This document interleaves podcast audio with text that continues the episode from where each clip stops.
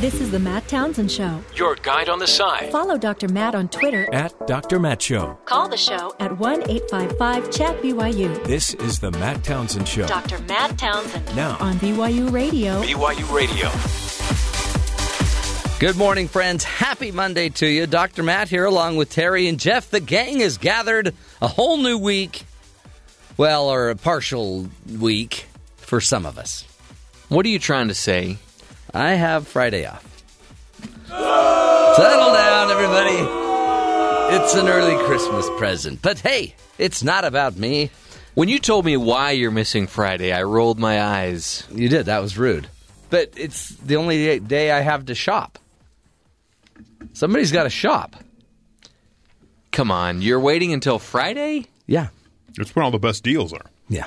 You, you do know that there's this thing called night time, right? Hmm. Tell me about that. Well, it's this magical time where you have no energy and you wish you could go to bed at six o'clock at night. Yeah. No, yeah, I have that. And I do go to bed at six o'clock. That's what people of my generation do. We just ease into bed and take our pills and just nod off into the sleep. Hey, we've uh, we had a great uh, company party last week and saw Star Wars. In fact, we were we were all talking about it this morning. Uh, But by now the we way- really can't talk about it. I know you can't tell the stories, but apparently half of the country is absolutely up in the night because they think that this wasn't the greatest movie of all time. Right, because they've written their own fan fiction version that feels much better. Right. The critics love the movie, the fans, eh, 50 50. I I am so frustrated with the fans, almost to the level of enjoyment that I experien experienced watching the film. So you were, I, I, that I thought it peeved was at a the audience. home run. You thought it was a home run. Terry called it a triple home run. It's great, yeah. Yeah. We were trying to tip Terry off of all of the great things that were going on. We wrote a whole list of stuff to spoil it for you. But you didn't. Then we decided not I didn't get one text. because we care about you. Mm-hmm. We were so engrossed in the film. It's fine. I actually did take a nap in it. When? Uh, Oh, early, wait, wait, wait. You can't say. er- early in the movie. Early on? Yeah, when they're getting you up to speed. All right. I destroyed my diet just as as uh, I noticed harshly that. as Laura Dern destroyed dot dot dot. I'm not going to finish that sentence. Oh my heavens, You see that? that was really close. Uh, we we'll get into all that fun stuff today. We got so much to talk about. Joe Cannon will be joining us, our Washington insider, talking about all things Washington. Um, by the way, too, apparently, uh, um, Joe Can- or uh, McCain, John McCain, went back home. Yep. So, which is good news, right? Hel- healthy enough to travel, Hmm. but poor enough in health that he's not going to be around for the tax vote, which could be scary. Uh Those oh. numbers could be, you know, It could be close. Anybody could jump ship, and then all of a sudden, what do you do? Bob Corker found an entire uh, section of the uh, tax code that benefits him, Oh, good for him. but it's kind of this thing where it's like i- if you're a real estate developer, you can now get in on these special deals, these special uh, write offs you can have. So in there's the special tax code. write-offs in the tax code for real estate and, developers. And it wasn't in there before, but now it is. So Senator Bob Corker's like, where did this come from? He wrote a letter to uh, Senator Orrin Hatch. Yeah. He's on that finance uh, committee. Yeah. And he's like, where did this come from? It looks like they're they're calling it, it kind of parachuted into the whole tax code well, without people having much knowledge who, who of it. would care at all about real estate developers in a tax bill? Hmm. I don't I don't know. Is there any You'd almost have to be a real estate developer to create such tax law. Yeah, this is crazy. So yeah, they're they're they're and they're they're there's a fear that they're m- moving so fast that there's so many elements like this. Yeah. That are just being dropped in as at a moment's notice, and people are just going to be expected to vote on it to get something passed by the end of the year. Yeah. and then next year, the early part of next year, they'll get back together and, and have to do more legislation to fix whatever problems they find as they Yeah. keep looking at this. When real estate developers take over the world. And at that point, more lobbyists can come in and influence how those rules are made so they can keep things in and make it a, a- a more Ah, boy. advantageous for them. Ah. yeah, you know, government. Then You what okay we'll there? have, yeah, then we'll have another, uh, you know, FBI investigation And then we'll need an investigation of, of the, the, investigation. FBI Yeah, investigating the investigation. Man, Good old America. Beautiful Thi- thing. This is what the founding fathers wanted. This is exactly what they, they Yeah, they're anticipated. like, this is the ideal government right now. Maybe we can avoid all of it by getting to the other headlines. Anything No. else going on in the news? President Trump plans to unveil a new national security strategy Monday morning, presenting China and Russia as rivals seeking to realign global power and a potential threat to the United States' interest. This, this, according to the Trump administration officials on Sunday. Trump's policy statement is expected to reflect the America First themes of his campaign, reversing Obama era warnings about climate change and emphasizing the economic implications of U.S. foreign policy.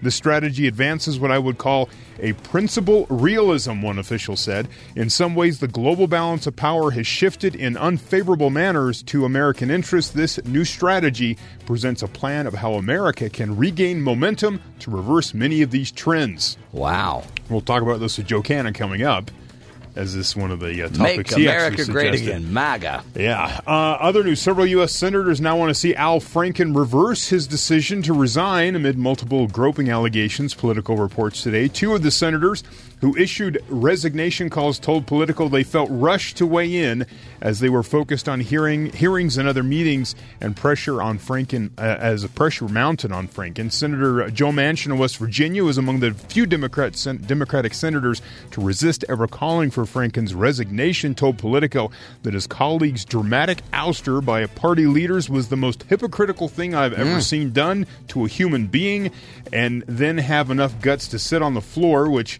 uh, watch him give his speech and go over and hug him. He goes, Oh. so the people that were calling him to resign are over there hugging him, so Ah, patting him on the back. duplicitous. That hypocrisy at the highest level I've ever seen in my life made me sick. Wouldn't that make for great news if he was just like, just kidding, psych, sticking around? Senator Patrick Leahy of Vermont, who did call for Franken's exit, has privately expressed regret to the senator. In retrospect, I think we acted too fast. The problem is they've already named the, the Well, mm-hmm. lieutenant governor of Minnesota is yeah. going to take his seat. Well, the so- bigger problem, Huh. really, Yeah. is the headline multiple gropings. Well, there's that. Once you've got that in your headline, it doesn't matter who pushed you out. You should be out. but it makes it makes Joe Manchin sick that this was done. Uh, power restored late Sunday to Atlanta's Hartsfield-Jackson International Airport, where thousands of passengers were left stranded and sitting in the dark following a major power outage. Georgia Power announced just after midnight that all electricity had been fully restored following a travel nightmare that affected an estimated 30,000 people, grounded at least 1,200 flights on a busy holiday weekend, the you know weekend before Christmas, basically. Yeah, right? it's a big weekend. The chaos prompted authorities in Atlanta to open the Georgia International Convention Center to anyone who needs a place to stay for the night. Hours after the mysterious power outage on Sunday morning, Georgia Power said a fire in an underground electrical facility was likely behind the mayhem. The company said the fire exhausted or caused extensive damage and the cause is yet to be determined. The fire affected the main line and the backup line, so all the backup Oh, boy. generators didn't Yeah. kick off. Now everyone's coming back to the airport, but they're fogged in. Oh, brother. But- Boy, that can you imagine anything more terrifying than being in the train, Yeah. in the airport, underground, and all the power goes out? Pitch black. I heard a report this morning the idea the whole airport's dark. You're in the airport, you have all your belongings, but you can't really see too far ahead of you, and someone can just walk by, grab your suitcase, and they're gone. You can't really do anything because you can't see Ah. what's going on. And so it's kind of a scary Yeah, situation would that be way. Crazy. Uh, but uh, local uh, city of Atlanta got some help. Chick fil A, famed for never opening Oh, on yeah. Sundays, they opened. Oh, great. and started See? serving meals. They they An ox cooked in the o- mire. Mm-hmm. They cooked off site and brought a bunch of meals in. And uh, the That's mayor of great. Atlanta says as of 11:30 p.m. Eastern, there were 2,000 meals served to passengers, according to Atlanta's mayor uh, Kasim Reed. He goes, "See, this is how bad it gets for Chick-fil-A to open on a Sunday." It's great. I mean, honestly, that's the way it's supposed to work, right? Pull that, pull that ox out of the mire. and finally, this came out yesterday. What? It was a bit of a internet sensation in some realms of the internet. Mm-hmm. If Yeah, you yeah, would. yeah. The Pentagon said that it had, it had a secret program that lasted for five years and investigated unidentified flying objects or UFOs. UFOs, yeah. According to multiple reports published Saturday, the program, which only a few officials knew about, ran from 2007 to 2012, according to reports in the New York Times and the Washington Post. It received 22 million in annual funding from the U.S. Department of Defense. It investigated sightings by military pilots of flying objects that maneuvered so unusually and so fast that they seemed to defy the laws of physics. Interesting. The Pentagon acknowledged the existence of the program. The Advanced Aviation Threat Identification Program ended in 2012. A Pentagon spokesman said it was determined that there were other higher priority issues that merited funding, and it was the best interest of the DoD to make a change. According to the reports, officials claim the program is still in existence in some form today, and sightings are still being investigated, but the Pentagon would not confirm that part of the report. Well, Hmm. wouldn't wouldn't this really have more to do with like Radio Shack's closing and making and creating all of and so now everyone's out there buying really discounted Drones? drones. Hmm. Less not more that than, you know, extraterrestrial beings. Could be. So why are we playing Pluto's music? Wait, Radio Shack is closing its doors, Yeah. all of them. I don't know if all of them. Some are, are open. They're basically selling cell phones now. But Oh, No, a cell phone outlet Bec- and a drone and phone chargers. and your drone capital. yeah, So, uh, by the way, our very own um, Mark Waite has a drone, Hmm. and apparently you now have to have your own your own like code on your drone. Yep. So if your drone ends up in your neighbor's yard, the you know the feds know who to get. Trump uh, Trump signed legislation last week. Ah.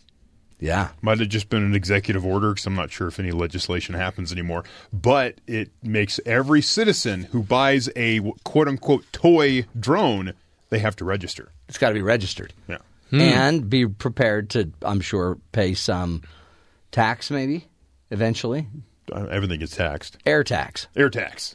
And uh, also, if they catch it in the neighbor's yard with a camera on it, Hmm. you're going to be in trouble. You know what though? If you miss the the upcoming window to get your gifts delivered in time through UPS or USPS, you might want to consider that drone. Ooh, drone delivery. Yeah, Eh, no. No, What? Do you want a drone hovering over you while you're trying to find your wallet to pay for a delivery? How do you That lowers like the iPad so Yeah. you can scan it. What if the gift is the drone? Can it deliver itself? Yes. Wow. It's a great video. Just check it out on YouTube. A drone delivering itself. Yeah. Um, did you hear uh, Kim Jong Un's number two man is missing? Apparently, the number two most important man in his what do we call it? Um, Dictatorship. yeah, his his gang uh, is missing. Okay. Yeah. How do Uh, we know this? He's just vanished. Well, according to the South the Korean South news. Korean news. Yeah, they have a lot of they have a lot of news that way, which seems kind of interesting since really no news gets out of North Korea. Yeah, that's the important thing. Is I mean, so that's neat. They're they're you know they're helping us get ahead on the news. so if you happen to see a man walking around in a really tall green hat, Yeah, yeah, yeah. Their military hats are tall, they're very tall. tall hats. I think they're yeah they're taller than they make them look taller too. well, I think that's what they're trying to. You could go with the elevator heels. Yeah. they go with the elevator hat, I like the hat. There you go. Plus you can keep you know stuff in. it. and they have those bouffant sort of male hair, like like Yeah. their dear leader. I wouldn't I wouldn't call it bouffant. It's kind of bouffanty. Makes going through a doorway super annoying though. Yeah, you got to dip your head to the left to kind of go in at an angle. Uh, so apparently, Star Wars: The Last Jedi opened to 220 million dollars in North American theaters this weekend, the second best opening weekend ever. After The Force Awakens, Really? the previous episode. See, and yet half the people apparently weren't moved. And they'll go to the next one in May. No problem. Of course they will. Because they want to complain. They want See, we live in a, a time where people they live to complain and hate. That's a great point. And um, what's her name? that's Uh, great. And Ray, I can't believe Ray lost three limbs in one lightsaber fight. It's okay. That was tragic. She can get around on one arm. Spoiler alert. Spoiler If you want to alert. see Mark Hamill drink from a baby bottle, Holy cow. go see this film. that was a really awkward moment. Hmm. wasn't a baby bottle, I should take that back. It was just a regular bottle. Uh, it was there was it a wasn't baby the aspect drinking. to it. Yeah. but uh, anyway, spoiler alert. Yeah, I can't. I don't know what they're going to do with. I mean, three missing limbs. Hmm. We'll figure it out. I felt bad for him. they just make them all robotic, like Mm-hmm. you know. Don't you That's how love it works. Did you so when you were standing in line, did you have anybody that was coming out of the film say some dumb remark like, "Oh, I can't believe they killed so and so," knowing that people are waiting in line to see the film? Yeah, no, I didn't. I didn't see that. I just saw a lot of giddy people. Oh, really? Half of them were giddy anyway, Uh, right? Yeah, I I liked it a lot. Uh, I'm gonna. I think I I might go watch it again with my kids. I was annoyed by the first about 10 minutes of the experience where the people next to us were getting situated. There was like seven, a family of seven. Yeah. But they came in, found their seats, and then some of them went to get popcorn, and then a few minutes later, more of them went to get popcorn, and then everyone started coming back from getting popcorn. It was just this parade of people. I'm like, Uh-huh. sit down. Yeah, how are you not glued into your seat 10 minutes before it starts Yeah. for this film? Well, and that's interesting because we, we know you don't like people. The Avengers trailer was playing. I needed to see it for the fifth time. Why? I just there was elements I, I think I needed to focus There on. were a more. lot of trailers. There's a lot of movies coming out that I'm excited to see, or at least to watch more of their trailer. I needed to see the Avengers trailer for the fifth time like I needed a lightsaber on the side. It's a good point. Hmm. It's a really good point. Yeah, some people, some people, Terry, don't like trailers as much as you. I'm sorry for them. And Their then- existence must must be very sad. Well, and some people have a life. Yeah, well, some people learn how to balance it both.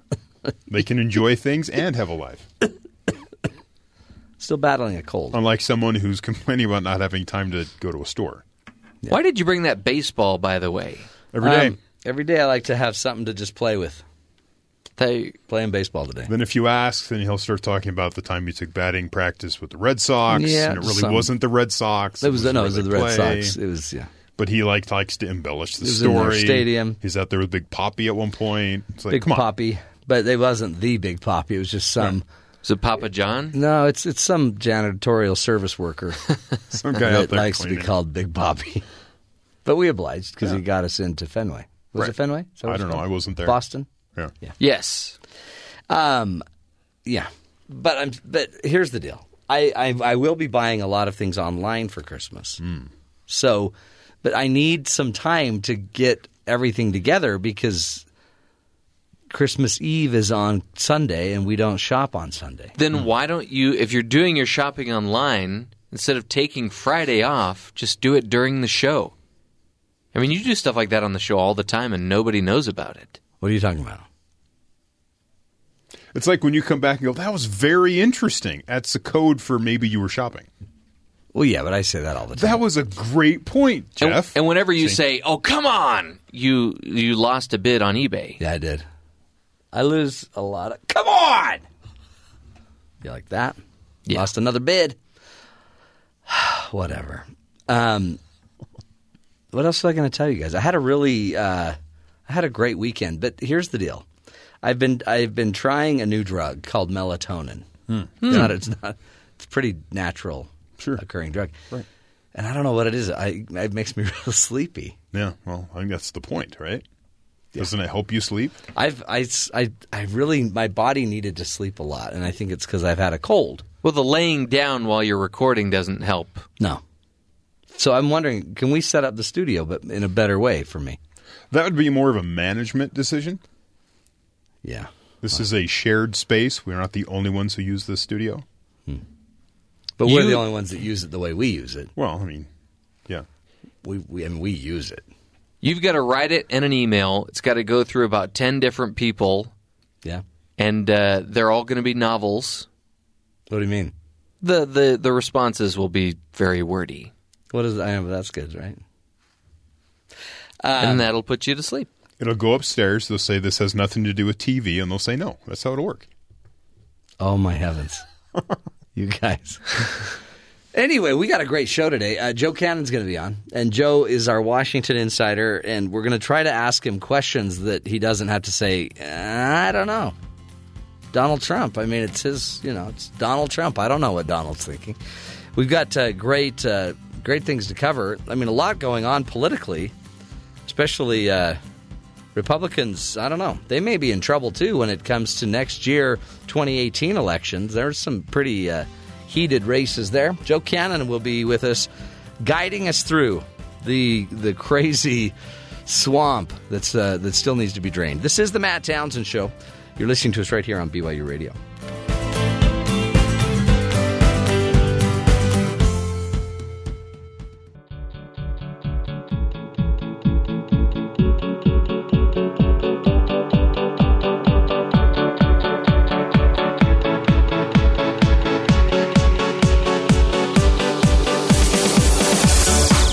Welcome back, friends, to the Matt Townsend Show. It is Monday, which means it's time to talk politics. Who better to help us with that than our Washington insider, Joe Cannon? Joe is a friend of the show, also uh, past chairman of the Utah Republican Party, editor, uh, past editor of the Deseret Morning News as well, and uh, so he's got a little bit of uh, that that fake news in him but he understands journalism. He understands uh, the political world, and so we thought a mix of that would help us understand our own President Trump. Joe, welcome to the show, my friend. Thanks, Matt. Happy to be here. Now, uh, talk to me about. I guess let's just get into the tax overhaul. It looks like we keep hearing that they've got enough votes to get everything passed. Um, i- is that what you're hearing? And how does the bill look? I mean, i- in the end, do we know more what the bill looks like? Yeah. Uh, to start with, this this is they have the votes, no question about it. Even enough for John McCain to go home. Uh, go home because of brain cancer, but he but he signed on to the bill, and I think every Republican has signed on the bill. And, and in any case, you've got uh, Vice President either shortened or maybe canceled his trip to Israel. Um, Just in case. just to be just to be uh, yeah just in case so that's you know that's the uh bill the i mean the the politics of it it's a couple of interesting things about it uh it has zero democrat votes in the house or the senate like zero is that strange? and yeah, well, it is a little bit strange. Reagan, the Reagan tax cut, which had a re- did have a Republican Senate, but it had a Democrat House, that got 74 votes in the Senate. Hmm, Uh, Wow. I couldn't find how many in the House, but it was it was a chunk in the House to pass it. And then Bill Clinton cut taxes under, I might say, extreme pressure from Newt Gingrich, then Speaker of the House. But that tax cut got 12 Democrats in the Senate, 28 Democrats in the House. normally, you know, more uh, more of the the I guess the the minority party um, the, with minority votes would be more involved. They might be m- voting more as part of the tax cut. But you're saying here it's not happening. Is this just is this just how we do politics today? It's just whoever is in power kind of just forces through their approach. Well, there are, I think, three points about that. One is yes, the answer to that question is the political divide is getting sharper and deeper. So that's that's clearly happening on a whole range of things. But the other thing is is that and as a part of that, both parties are shifting further to the left and further to the right. So you've got a lot of Democrats, especially the ones who are thinking about running for president, are ever mindful of uh, Bernie Sanders and Elizabeth Warren pulling the party further to the left. So Hmm. that's uh, the, a third thing that could be happening is pure politics. It could be Democrats. This is the Wall Street Journal view. The Democrats may be just betting that the tax cut won't work, won't be popular, and therefore it will be a good issue for them to run on, run on in 2018. Oh, interesting. So those yeah. are three factors, but it is pretty unusual. I mean, you can pull pull out numerous statements of uh, numerous Democrats who support the corporate tax cut. Uh, there, there, I, I wouldn't say there's unanimity on the Democrat side, but there are plenty of Democrats who think having the highest or among the highest corporate tax rates in the world is a bad idea for American jobs. So, so it's not like there, there there's this is a purely ideological divide, Right. but it's it's definitely a purely political divide. Definitely. Well, and I guess too, if because President Trump keeps touting that the tax cuts are really for the middle class. The middle class is going to feel the impact, I guess, the most. He's saying, um, but i- if that actually plays out, it seems like that would bode really well for 2018. Yeah, like obviously the Republicans are betting on the other side of things that uh, this tax cut will work, and that even the Washington Post says virtually everybody gets a tax cut in this bill, including the, the middle class. I did want to point out one thing that I just came across in thinking about this subject. Uh, of course, the Democrats say this is just a tax cut for the rich. What they don't say is that the top 50% of wage earners in the country pay 97% of the tax. So 50% of the people Oh, who pay interesting. taxes Yeah. 50% of them only pay 2.83%. The top 1% of earners pays 39% of all taxes. Wow. The top 5% pay it's almost 60 per, uh, yeah, 60% of all taxes. Yeah. So, you know, if you're going to have any kind of a tax cut, it's definitely going to be disproportionately felt by quote richer people Right. who who also, by the way, pay virtually all the tax. Like I say, the top fifty percent of all wage earners pay ninety-seven percent of all the taxes. That's a big deal. And and I guess uh, i- in the end, um, like I mean, I, I there's calculators out there. I think it was CNN or somebody put a calculator out there. I put my information in and played around with the numbers a little bit, and I mean, it- it's it's a it's a big deal if you can get back a couple thousand or three thousand dollars or whatever on on your taxes. I mean, all of a sudden you feel ri- you feel rich again um, is I mean I guess this has always been going on right where they're they people would play with taxes people would pay and and and try to do whatever they can to motivate people to to vote but in the end too it seems like our um, our our growth our economic growth seems to be going up so a lot of those numbers are working which seems to bode well for the GOP Right, and I think if this tax cut, when when this tax cut goes into effect, you will see greater job creation. I mean, there are some Democrat economists who don't believe that, but there are lots of, and to be fair, probably Republican economists who do believe that this will have a very stimulative effect uh, on the economy. That's just the corporate tax cut, uh, which is very substantial. It ended up being 21%, not 20, but it's still a heck of a cut. And virtually everybody is going to feel more dollars in their pockets next year. yeah wow And that's, yeah, so it's That's- a big deal. That seems good. Um, also, I mean, I guess back in D.C., another thing that kind of is, is has always divided everybody is the whole FBI Mueller investigation. Trump uh, has, I guess, now said officially he he has no plans to fire Mueller, um, and yet uh, the Democrats keep saying he will. And the Democrats or the Republicans are now up in arms about the emails that apparently that the special counsel somehow found many tens of thousands of transition emails, and they thought that they were obtained illegally, and that's how they found other information that's part of this investigation. What's what really do we believe about the investigation up to now? Wow. I I don't know what to believe. I don't know. I don't have any inside information on the investigation per se. I think last week, though you would have never known this if you only watched CNN uh, or read the New York Times, uh, a bunch of other emails came out between uh, investigators on Mueller's staff Right? at the EPA, uh, you know, basically saying we have got to take this guy down. Mm. Uh, so I, I think that there's a there is evidence that, that it's not just that they're all Democrats on uh, Mueller's staff, but that they actively uh, sought to, to figure out a way to prevent Trump from getting elected, to make sure Hillary got elected, and then afterwards to try to take him down. Now, Hmm. How that'll all wash out, I, I don't know. Uh, but I don't think that. I, I think Trump is pretty serious about not firing Mueller. That would really be playing into the Democrat hands.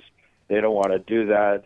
My own view is if he has any uh, trick up his sleeve, it's just to pardon everybody who's being investigated Right. and that that pretty much ends it. But he's never said that either. But that uh, quite a lot of Republicans are saying that. Do you, do you, I get, you can't pre-pardon, can you? You can't do a pardon before they've been charged, can you? Yeah, I don't think so, but you know, I actually I don't know the answer to that. But I don't think so. I think they they need to wait and see, and at least make Mueller put up. You know, Yeah. okay, here's here's where I'm going. Um, so Wow. so far, the indictments don't seem to be harming Trump himself. right. Um, so I think maybe he's thinking maybe there's nothing there. yeah. Uh, so I don't know. That would be a bad gamble, by the way. A good prosecutor can always find something. Well, right, especially even if it's not related to collusion, right? I mean, it, they're finding stuff. You know. It just may not be connected to collusion. What do you? Um, one of the things that I know is also in the in the news as well is Roy Moore still refuses to concede, still I guess trying to to make something out of that election. Now saying there may have been voter fraud and other irregularities. Um, it seems like the De- or the Republicans would just love to move on, but he's not taking the advice of anyone anymore. Well, I think the Republicans have moved on. I think the only person for whom this election is in doubt is a guy named Roy Moore. uh, I, I don't see his. It, it, to me, it just seems like politics of getting him ready for whatever the next thing he wants to do in Alabama is, because there uh, are enough votes that there's not going to be an automatic recount. He's alleging voter fraud. I'm going to say a Republican of alleging voting voting fraud, voter fraud in a deep, deep, deep red state is a very unlikely possibility. It's very unlikely that the Republican county commissioners, uh, county secretary, you know, whoever runs the election, county by county, they're going to be almost all Republicans. Highly unlikely that they conspired to cheat to deny Roy Moore this election. Right, right. But I would say another another comment on that. There's a whole a whole bunch of stories out there about how this is the beginning of a wave that the Democrats have finally lashed onto something. If you could take some, if you could, if the Democrats could take Alabama, maybe they could take any place. And I read a, a story on what are the next Alabamas out there. Well, yeah. I guess what I would say is is that if the Democrats are lucky in all those states to find somebody accused of child molestation to run against, yeah, maybe there will be a lot of Alabamas, but not too sure that's a very likely uh, scenario. for Right. them. Well, But I mean, I don't read much more into this than you had a very bad candidate uh, who got worse. He was a bad candidate to start with, and then things, of course, got a lot worse with the pretty reliable accusations. Mm-hmm. Hmm. A and B, his less than sterling initial defense. I mean, later he decided, okay, I'm going to go all in total denial, but at first it wasn't total denial. It was very weak, and I think that hurt him more than any anything else. yeah. No, it, I think you're right, and and um, and two, the mere fact that it was a kind of the battle between Bannon and the you know the cleaning of the swamp idea, and I mean there was a lot of other hands in this mix. Yeah, that was sad too from a Republican perspective because highly unlikely that Luther Strange would have voted any differently than Roy Moore Right. on 99% of the issues that get to the Senate for a vote. and yet he didn't get in. Hmm. So, uh, Joe, what else should we be paying attention to? Any other stories that uh, matter to you that we should make sure we have on our radar? Well, today, later this afternoon, the president is going to announce uh, the, his national security strategy, and and it's it's a, it's very interesting. It's a it's a big departure. It's getting a lot of negative reviews. So little pieces of it have leaked out, but it is you know it- this is drafted by McMaster, general, pretty smart guy, and his staff, and uh, it it takes a different a very different look at the world. So it's got four pillars basically protecting Americans, uh, advancing American prosperity, kind of an unusual thing for a national security document, Yeah, peace, peace through strength, and then advancing America's interests around the world. Uh, it's, it's, a, it's really, you could call it an, an America First strategy. It, it de emphasizes things like climate change, it de emphasizes uh, uh, foreign aid. So the going forward, foreign aid, they the, this document says should be based on private investment in developing countries with an aim toward ending the need for development in those countries. Hmm. So, in other words, uh, getting them to a free market status. Although the the document also apparently makes a very big point of not imposing America's values on other countries, but just protecting American interests and advancing American prosperity. So I I would look for a lot of news this afternoon on uh, the national security document. The other th- another thing that's happening that's just a total tragedy is uh, Venezuela. The uh, the New York Times had a, had a very big piece on Venezuela on child starvation and and they have pictures. They interviewed 24 hospitals. It is just a nightmare in Venezuela. But I also found it interesting the entire big New York Times piece doesn't mention the word socialism once. Oh, really? It it, it just talks about the quote mismanagement Oh. of the the government's mismanagement of the economy. So I would say an explicit, all-out socialist government probably has deeper problems than simple mismanagement. yeah. Uh, but, but That's- anyway, it's- that's a tragedy of huge proportion going right now. Uh, the other just little note I would say is if you're if you're find yourself in Washington, you got to go by the Museum of the Bible. It's just like two blocks away from the mall. It's a couple of blocks, three blocks away from the Really? Capitol building. Yeah. It's it's massive. I, I spent a couple of hours there uh, on uh, uh, Thursday, I guess, and it was uh, amazing. It was amazing. It's at 430,000 square feet. It's Wow. got vast artifacts, whole a whole uh, exhibit on how the, the Bible, how we got the Bible in English, the history of translations, and and and copy, not copies, uh, and vol- Bibles from all all time. It's it's uh, In Washington, it's- it's an D.C.. amazing to see. Washington D.C. Yeah, That's Got great. A lot of criticism. Yeah. A lot of people didn't like it because it was funded by the people who own Hobby Lobby. Oh, yeah. Of course, if you're on the left, Hobby Lobby is a horrible, horrible decision. Right. Uh, if you're kind of in if you're kind of in favor of religious liberty, it was a pretty good decision. But anyway, it's, it's tainted. It's tainted in the minds of lots of uh, observers in the media because it's it's uh, because it's Hobby Lobby. It doesn't preach, by the way. It's not like a a Christian witness. I mean, you can Yeah. go in there and just learn about the Bible. But I, I would say it's one of the best museums in Washington. Really, Wow. really interesting place. So That that that says a lot, Joe. That says an awful lot. Uh, great, great uh, insights and a, a lot of information we didn't even know to be paying attention to. The Bible Museum in Washington D.C.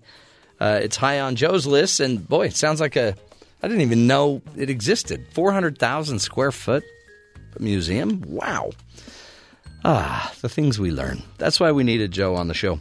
We'll continue the journey, folks. This is the Matt Townsend Show, helping you be the good in the world.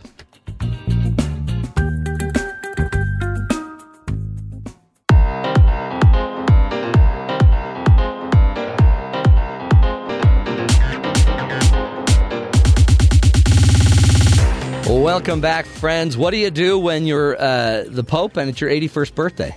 You have a pizza party. That's exactly what you. That's what I would do. So he turned 81 on Sunday, had a party with a bunch of kids. He told the children who use a Vatican Health Service to eat all four meters or 13 feet of the pizza they had, uh, saying it will make them grow. Later, thousands of children in St. Peter's Square shouted uh, birthday wishes to Francis. He replied from his window, Thanks a lot, thanks a lot.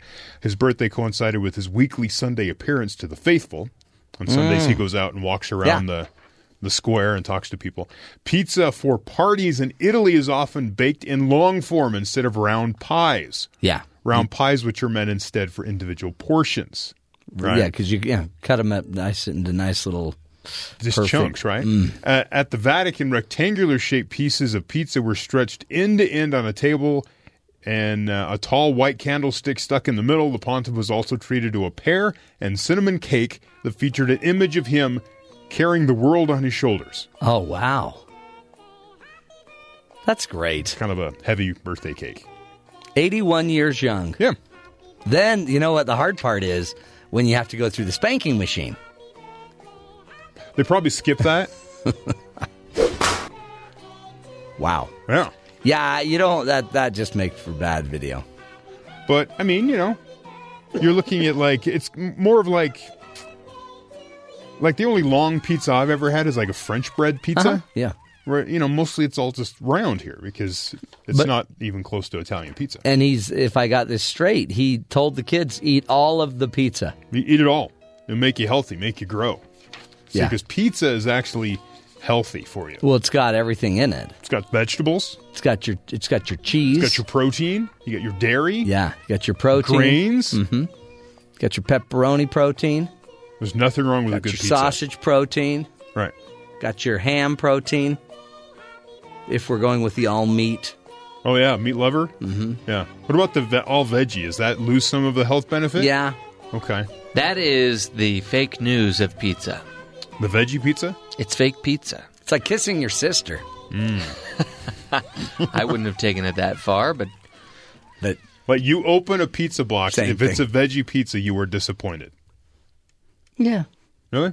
I mean, I mean, does it have cheese on it still? Probably. Yeah. Yeah. then I'll, I'll be fine with it. I mean, I'll eat it. Don't Unless get it's me a wrong. vegan pizza, Ugh. then I'm not sure what you Well, then it's just Make. tomato paste on bread, isn't it? depends. Where where's the origins of those materials? Mm-hmm. I don't even think you're allowed to mash it and paste it. I think you just have to put the tomato on the bread. Mm.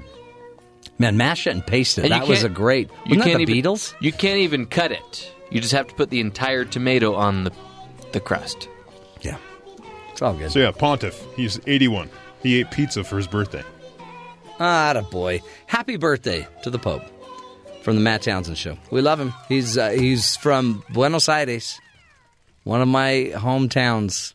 When I served abroad on my LDS mission trip, loved him. Uh, good stuff, folks. We'll continue the journey, doing what we can to help you uh, have a healthy, happy birthday. Happy birthday to you. Happy birthday to you. Happy birthday. This is the Matt Townsend Show. Your guide on the side. Follow Dr. Matt on Twitter. At Dr. Matt Show. Call the show at 1 855 Chat BYU. This is the Matt Townsend Show. Dr. Matt Townsend. Now. On BYU Radio. BYU Radio. Good morning, friends. Top of the morning to you. Top of the week, Dr. Matt here, along with Terry and Jeff, the gang. We're gathered in your behalf. You'll be swell. Ah. Hey, happy Monday to you. Another wonderful week as we gear up for the big holiday. Christmas would be, Christmas Eve would be next Sunday. Mm? You getting excited? You getting excited? Uh, yes, I for one have my shopping already done. Yeah, I for one don't. But today we are going. It's cu- today is Cyber Monday in the Is it? Townsend home. Oh, My wife and I we will gather and take our laptop into our bedroom and then purchase everything we need for Christmas. Why today? Why not today? because you're running out of time to get that free two day Exactly. Mm-hmm. shipping. Okay. See, that's what's Could happening. have done it last week. Hey, by the way, Nope. Last last week we were really busy. If you ever if you see anything where the price looks way too good to be true, Yes. it is. Oh, okay. Last year, I purchased a griddle, Come again? not a girdle, but a griddle. A griddle. yes, and uh, the price was too good to be true. And sure enough, What it was. Uh, I waited two weeks, three weeks, nothing ever showed up. I looked at reviews of this seller's account, and sure enough, people said the same thing. Never showed up, and so the guy took all the money, jumped ship, canceled his account. Oh wow. But That- Ama- or that's uh, the old griddle and switch. Flamazon is so good with customer service that they refunded the money. I love Flamazon. Yeah. Except maybe we ought not use the word flame and Amazon together. yeah, it, it's, it really is amazing how much you can depend on one company. all of a sudden, you know, if if a few companies like we saw with the airport in Atlanta, one hub goes down, an entire country's entire flight system could get in trouble. Same thing could happen if Amazon went down or Apple. Mm-hmm. Uh huh. You with me? You guys with me on this? Or Costco? You said the name. Anyway, uh, anyway, that's just where I love to be is shopping at all of these stores. I love shopping on Amazon because I don't. I can just do it while watching a game. Talk about football last night. Mm-hmm. The referees seemed to play a bigger part yesterday than most of the athletes, There were a couple games where they had some key moments. and they even pulled out the card. They had a Like, what is this soccer? was it an index card and a three Yeah. by five card that they tried to measure if it was a first down or not? That You're was like, weird. Why can't you just? It's that close. It's a first down. Even the head umpire guy, on- once he did it and he measured it and he was walking off camera, you could see him pretty much rolling his eyes like, What are we this is how this has gone. He's going to have some splaining to do. Uh, anyway, got a great day, a great show for you. Today we'll be revisiting an interview about how to level up your life, like in a video game. Yes, a video game approach to your life. There's a lot of psychology behind video games in how to kind of keep you entertained and excited and wanting to keep improving. Later today, What I if we will could do rob a that? bank. What? What? Oh, come just, again? just like in a video game. Oh, you. Oh, Oh, you uh, you play that one game where you Just rob like- banks and hit people, No, you. s- drive over them with your car. Okay, sometimes. speaking of video games, Mm-hmm. Yes. you and I during the break were talking about Jumanji coming out Yes. this weekend, and that is the video game version of the board game, uh, which was based on a book. Yeah, which was based on a fake game. Yeah. And also this weekend, we watched Edge of Tomorrow, or if you will, Live, Die, Repeat. Which would have been a better name. Hold on, Edge of Tomorrow. What is That's that? the one with Tom Cruise where he uh, ends up on the front lines of this battle and he gets this alien blood all over his body, which then gives him the ability to, once he dies, Yeah. start the day over again, like in Groundhog Day. No. So it's it's it's- Nightmare. It's, the most unique experience I've one of the most unique experiences I've had at the theater because you feel like you're watching a video game because each time he gets a little bit closer, then he dies and Yeah. has to start over again. Is there that guy that that Ned guy that keeps trying to Needle shake his? nose Ned, Ned Yeah. the head. Come on, Come on. Case Western High. Wow. I No. did the whistling belly button trick. Yeah. I even dated your sister a few times until you told me not to. Then he punches him. Like I feel like doing right now. um, yeah, job. Groundhog Day. Uh, a lot of us, Insane. a lot of people feel like they're living Groundhog Day, and then Monday tends to be the Groundhog Day day. Wow. It's when we feel like, ah, Do you say that because got to do this again. Terry pokes his head out of his hole and Sees his shadow. yeah? Yeah. Better run and hide. So where Whack works. 'em all. Matt Matt has a great new term of, of endearment for you, by the way. What's that? He wants to call you, start calling you Tear Bear. You're our tear bear. I really wouldn't appreciate that at all. Terry, the tear No, bear.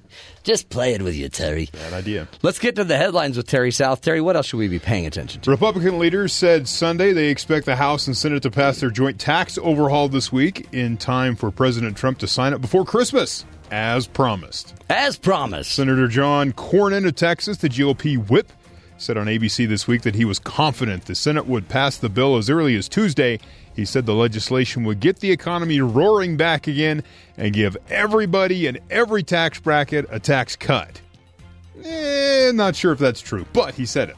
So this is good news. anyway, you cut it, he said. The vote promises to be tight, however. Republicans have a narrow 52 to 48 majority in the Senate. Senator John McCain plans to return to Arizona for the holidays after being hospitalized last week for his, Yeah. what his office described as a normal side effect to his ongoing cancer therapy, meaning he will likely miss the vote. So is that 52 margin with or without him? I imagine they put the number Is that probably without him? probably without him. So they'll need Pence just in case. He's on standby as, as So Pence can't go to Israel. By the way, I've He's been to supposed to. Israel. I've been in Jerusalem on Christmas Eve. Shepherds fields near Bethlehem. Snow was falling. Most incredible experience ever. So Hmm. he's going to miss that Maybe. unless they can get this thing wrapped up. Yeah, you can jump a jet. By get the there. way, do you think President Trump's going to have a mission accomplished sign? Taxes. Mission accomplished. Check. No, I think he'll have a sign that says "You're welcome." You're welcome. Yeah. We'll see. President Trump on Sunday said he had no plans to fire special counsel Robert Mueller, despite reports of friction between Mueller's ongoing Russia probe and Trump's allies. No, I'm not, Trump said outside the White House when asked if he was considering firing Mueller. He went on to say his people are very upset about Mueller's decision to obtain thousands of emails from his transition team. I can't imagine there's anything in the emails, frankly, because as we said, there's no collusion, no collusion whatsoever. He told reporters, but a lot of lawyers thought I was pretty uh, thought that was pretty sad. A lawyer for Trump's transition team has lashed out at Mueller early in the day, earlier in the day for his unauthorized move to obtain the emails, which were accessed through the General Services Administration rather than through the transition team directly. Yeah. The spokesperson for Mueller has maintained that the emails were obtained in an appropriate manner, which means they got a warrant, which means probable cause. oh well, those are two different opinions on that same issue. But again, he's got the power. He doesn't have to worry about it unless it actually touches him. Right. He can just sit back and then pardon every single person that Oh. gets hit. But apparently, he gets kind of nervous when it gets closer. He's like, Oh. "Wait, hold on." Well, I mean, Trump Jr., Little Don. Yeah. Hmm. Little Don could take a hit. Ivanka's man could Yeah. take a hit. He'll just pardon everybody. Yeah. It's going to be the it's going to be the gift that keeps on giving. Mm-hmm. The pardons, they just keep coming. Carolina Panthers owner, NFL owner Jerry Richardson will be selling the team after allegations of workplace misconduct forced the team to start an internal investigation on Oh, Friday. boy. So just in time for Christmas, you can drop a billion dollars on an NFL team. Man, do you guys want to get in on it? No, it's all right. Richardson announced his intention to sell the team in a letter on Sunday night after the Panthers win over the Green Bay Packers. Specific allegations against Richardson surfaced in a report from Sports Illustrated on Sunday afternoon, just as early NFL games were kicking off. Among the allegations in the report are sexually inappropriate comments directed at female employees. There was also an alleged, uh, allegedly a racial slur directed at a former team scout. Oh, boy. The team will not be sold until after the completion of the 2017 season, according to Richardson's letter. I believe the team's in the playoffs, so they'll wait till after the playoffs. But now when you sell a team, that doesn't mean you're moving the team. no, no, no. Just ownership is going to switch. And P. Diddy Combs Oh yeah. has expressed interest on Twitter that he would like to purchase the Carolina Panthers. Hmm. Wow. Uh, He'd have to get a m- pretty Yeah. large group of people Well, together. like Magic Wasn't this- Johnson's made a killing doing this. Well, yeah. Isn't his name like P Love or Love now? no, no, no. He, that was a joke. He didn't change his name. Plush Daddy Dog did D Dong. There you go. That guy. so we'll see where that all goes. But again, and now it's spreading into sports a little bit. Yeah. Well, har- harassment allegations. What does that mean? Now you have an NFL owner deciding to sell a team, and it seems like overnight almost. So maybe there's more to it than we know, Yeah. or because you don't want your stock to drop. No. So we'll big see what deal. happens. Finally, if it seems like just last year that a sailor beat the record for sailing around the world, um, that's because he did. Uh, the new record holder, Frenchman Francois Gabart, I'm saying that wrong. Completed the uh, feat on Sunday with a time of 42 days, 16 hours, 40 minutes, and 35 seconds, according to the BBC. Really? If that doesn't exactly seem fast, consider that he beat the previous record set just last year by a fellow Frenchman, Thomas Corville, by more than six days. Gabart, 34 years old, hit the finish line off France's western coast before dawn Sunday, where he was greeted by dozens of boats and supporters. Dozens. Hmm. Dozens of boats. Not thousands, but dozens. I mean, do- I mean, it's yeah, People are like baker's "Yay." dozen or just a regular dozen. What do you think French applause sounds like as they greeted him? What do you think that sounds like? Really? Like that. Wow. That's accurate. Yeah. No, I've I've been to France. It's like I was in France right now. Yep. yep. That's it. Just like you're standing there right this Right very there. minute. Hey, did you hear about Steve Kerr? I can't remember if we've talked about this. He uh, What did he do? He did a. Apparently, he was taking a bath, Okay. but he did an entire radio interview in the bathtub. Well, yeah. And He has a. If you watch some of his press conferences, he has this ongoing joke where he comes in doing something else. Like he came in like clipping his fingernails. oh, he did. He was reading a book once and taking questions while he was reading the book. He was speaking with Damon Bruce of 95.7 FM and uh, for the coach's weekly segment. Ah. And you could hear a splish and a splash in Yeah. the tub. Live from the tub. And uh, and like this Damon Bruce is like, uh, coach, Coach, are you, are you in the taking tub? a bath? Can you hear a little water in the background? Kerr responded while laughing. Uh, I'm going to refrain from commenting. He never answered Yeah. if he was in the bathtub. He was taking a bath. Apparently, He's- he's here had he's ba- in a waterfall. He's had back problems, yeah. so this might be part of his uh, ongoing therapy for that. To uh, But I don't know that you should bad. have. I mean, wouldn't you need the phone receiver? I guess if it's a cell phone, you can drop that in the tub and not die. But maybe he's got headphones on. I know, but they are they charged? Are they plugged? Could you not get I don't know. shocked? I don't know. I mean, you could use your Bluetooth headphones and do that. Yeah, I probably wouldn't. Why not? Well, because I don't want to ruin them. I go through headphones like crazy. Well, I mean, money's not an issue for him, so he just buys a new set. Here's some audio uh, from Steve Kerr in the tub. Live from the interview? Wow. I'm awfully fond of you. He sounds a lot like uh, someone I don't remember. I can't put a finger on it. Michael Dunn. Yeah, Michael Dunn, our leader in broadcasting He here did at do. BYU. He did do his Kermit the Frog impersonation, Terry, which we almost filmed and sent to you because Yeah. you weren't able to to attend. It was Yeah. awesome. It's But- not like I missed a show. It was really good, actually. It was, I mean, we had one of our. This was at our company party. Uh, Todd Blickenstaff did a uh, the Shania Twain song. Um, I feel like a woman. Okay. Is that the song? He went 110 percent with that performance. Stacy Harkey from Studio C Did a highly edited version of "Baby Got Back." Okay. that it's called Baby Got- Chin. Yeah, Okay. and he did it right in front of Michael Dunn. It was awesome. And I looked over, and Michael Dunn looked like he was It was good. very concerned about where the performance was going. It was really good. Uh, anyway, it was fun. It, company party. See, this is the season. Tis the season to just totally jump into your company party. Uh, Sports Nation guys, we're going to have to talk to them about them. They had an incredible uh, 12 Days of Christmas song that was like, I cried. You should have him sing it We probably during the should, yeah. crosstalk today. It was wonderful. I mean, really, they've got some. I mean, it was perfect harmony. Hmm. Ah. And uh, Spencer was sick too, and, he Spe- still belted it out. I think it actually helped him. Cleared his sinuses a little Yeah, bit. yeah. Nice. Apparently, everybody's catching it. There's something on the microphone covers here. I don't know. Hmm. I don't know where it came from.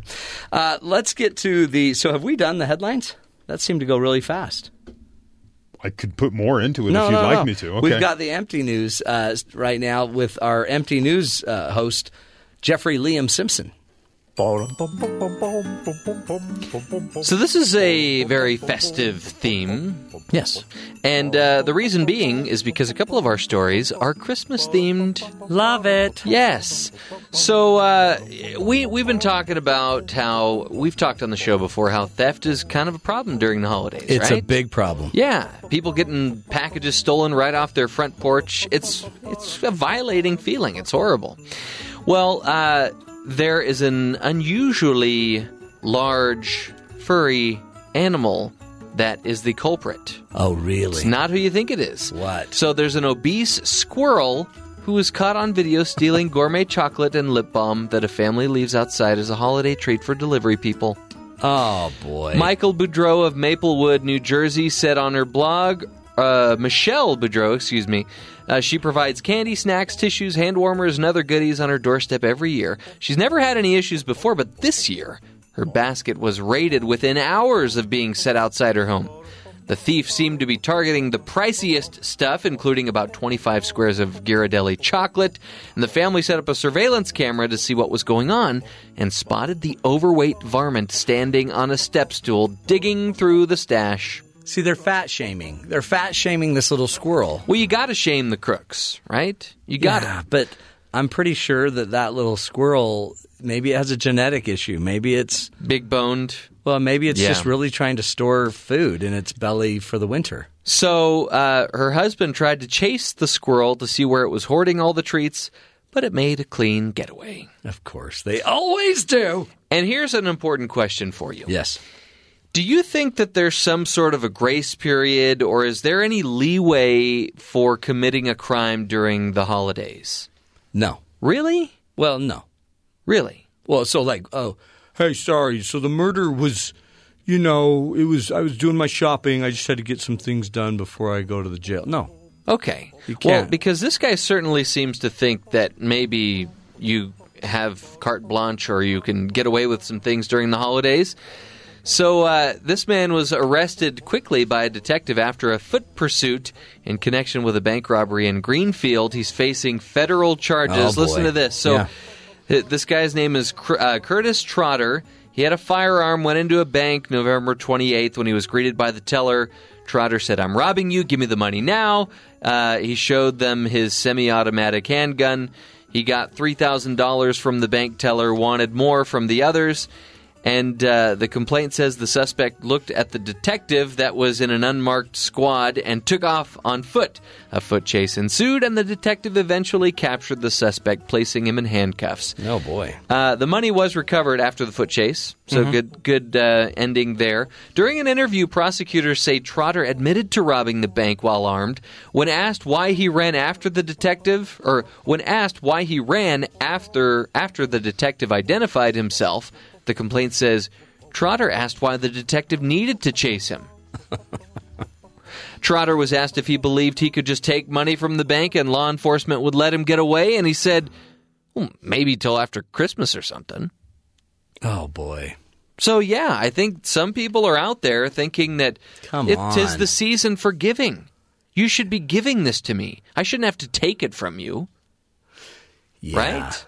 Yeah, that's not going to work. So you're more sympathetic with uh, to The the, victims? to the squirrel than you are to the to this guy that thought Well- maybe there was a grace period. I just, but notice we didn't call this guy obese, fat squirrel man.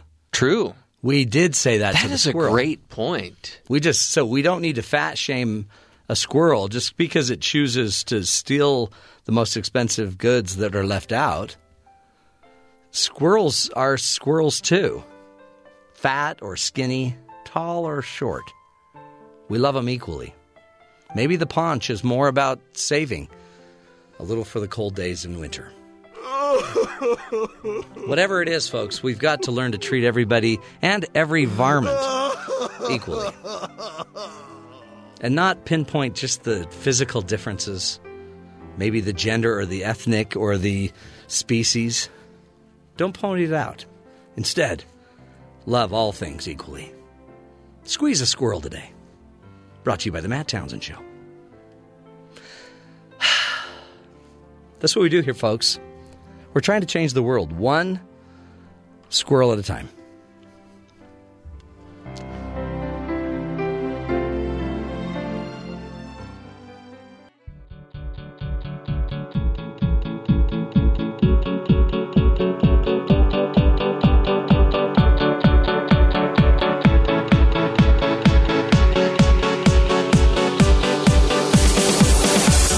Do you wish you had nerves of steel or how the uh, you know the observation skills of like a Sherlock Holmes wouldn't that be great to have or perhaps the adventurous spirit of Frodo Baggins?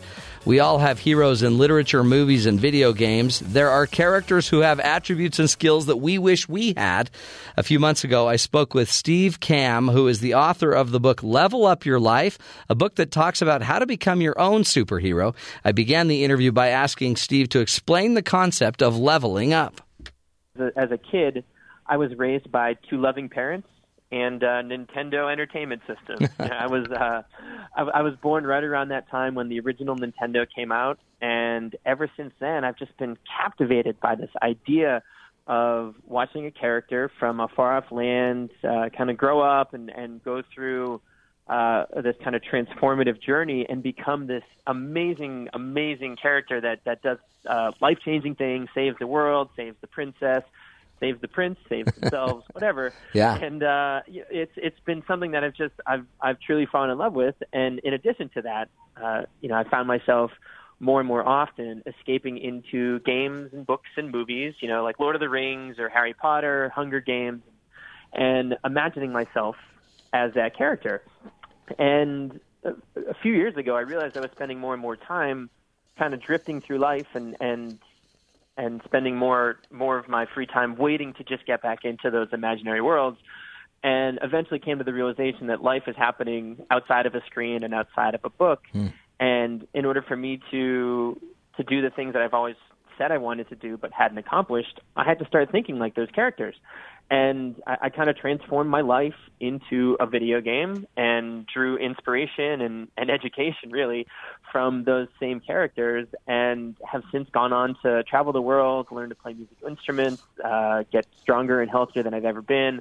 And it's been a really fun journey along the way. And you did it. I mean, this is, I think, awesome because how many kids do I know that love video games and, you know, th- they, they have to kind of level up? Like in your article, you talk about the fact that you might start out with a cloth tunic and a rusted dagger, and eventually you're going to make your way to, you know, having some other powerful source or forces and other skills and tools and be more advanced. Most of the kids I know would love to just start at level 50 and that's kind of what they all want to be. But in reality, like you're saying, you just got to start at level one and just keep leveling up. Yeah, well, it's it's interesting actually. There's this great concept out there from uh, in behavioral psychology called the progress principle, and it's the idea that we as humans love to make progress. If you've ever played a game like Candy Crush or Yeah. Super Mario or World of Warcraft, and you just say, "Oh, one more level. Oh, I'll kill one more bad guy. Oh, I'll solve one more puzzle," uh, it's because our brains are wired to love this idea of showing ourselves incremental progress. Uh, same thing, like if you've ever put together, a, you know, a tabletop puzzle. Anytime you get those puzzle pieces connected, like your brain releases a chemical called dopamine that makes you feel happy, and you chase it. Which is why video games have become so addicting for so many. So I thought, why don't we why don't we turn our life into the game and create a level, a system of levels and missions and quests for us to complete. And as we complete those things, we can actually cross those goals off, earn experience points, and level up and get that same addictive kind of happiness release in our brain, but have it be as the result of not us sitting on a couch, but rather us out in the world exploring or us trying something new, uh, doing something that scares us, uh, getting healthier, visiting a new co- location, trying to cook a new meal or something along those lines. That's great. And really, it it it then it becomes the game of life, right? The game of your life. exactly. How Yes, great. Exactly. I've, I've I've been living this game for uh, a few years now, and I can tell you it's a lot more exciting than any video game I've ever played. yeah, and yeah, and in the end, you know, if you do it right, you might have some money to go buy more games. right. So- Exactly. I, I had to swear off video games for a few years to Did get ya? things organized, and now I have a good balance of I play games occasionally, but I, I've still you know I'm learning to play the violin at the moment. I'm trying to figure out where to travel to next, and setting some great goals in the gym and, and things along those lines. But it, it really required me to take an active approach of how am I living my life, and how can I take those same things I used to love on a screen. And kind of like retroactively build my life around them and uh, make them things that I can do uh, day to day. Well, so talk to the parents out there. I mean, I imagine a parent that's whose their kids love video games, and uh, to try to convince the kid that the real world life could be just as exciting as the on screen life. What would you say to that parent to teach their kids that principle? Sure. Well, that's, I think first and foremost is understanding that video games inherently are not are not bad. No. I, I personally I love them. I think they're, I've, I've learned a lot about grit and determination and, and perseverance and, and teamwork and things like that. So I think there's plenty of aspects of video games that are phenomenal. And i- if if your child loves to play them, uh, I, I wouldn't I wouldn't necessarily you know remove them from the house or say you know you're not allowed to play them.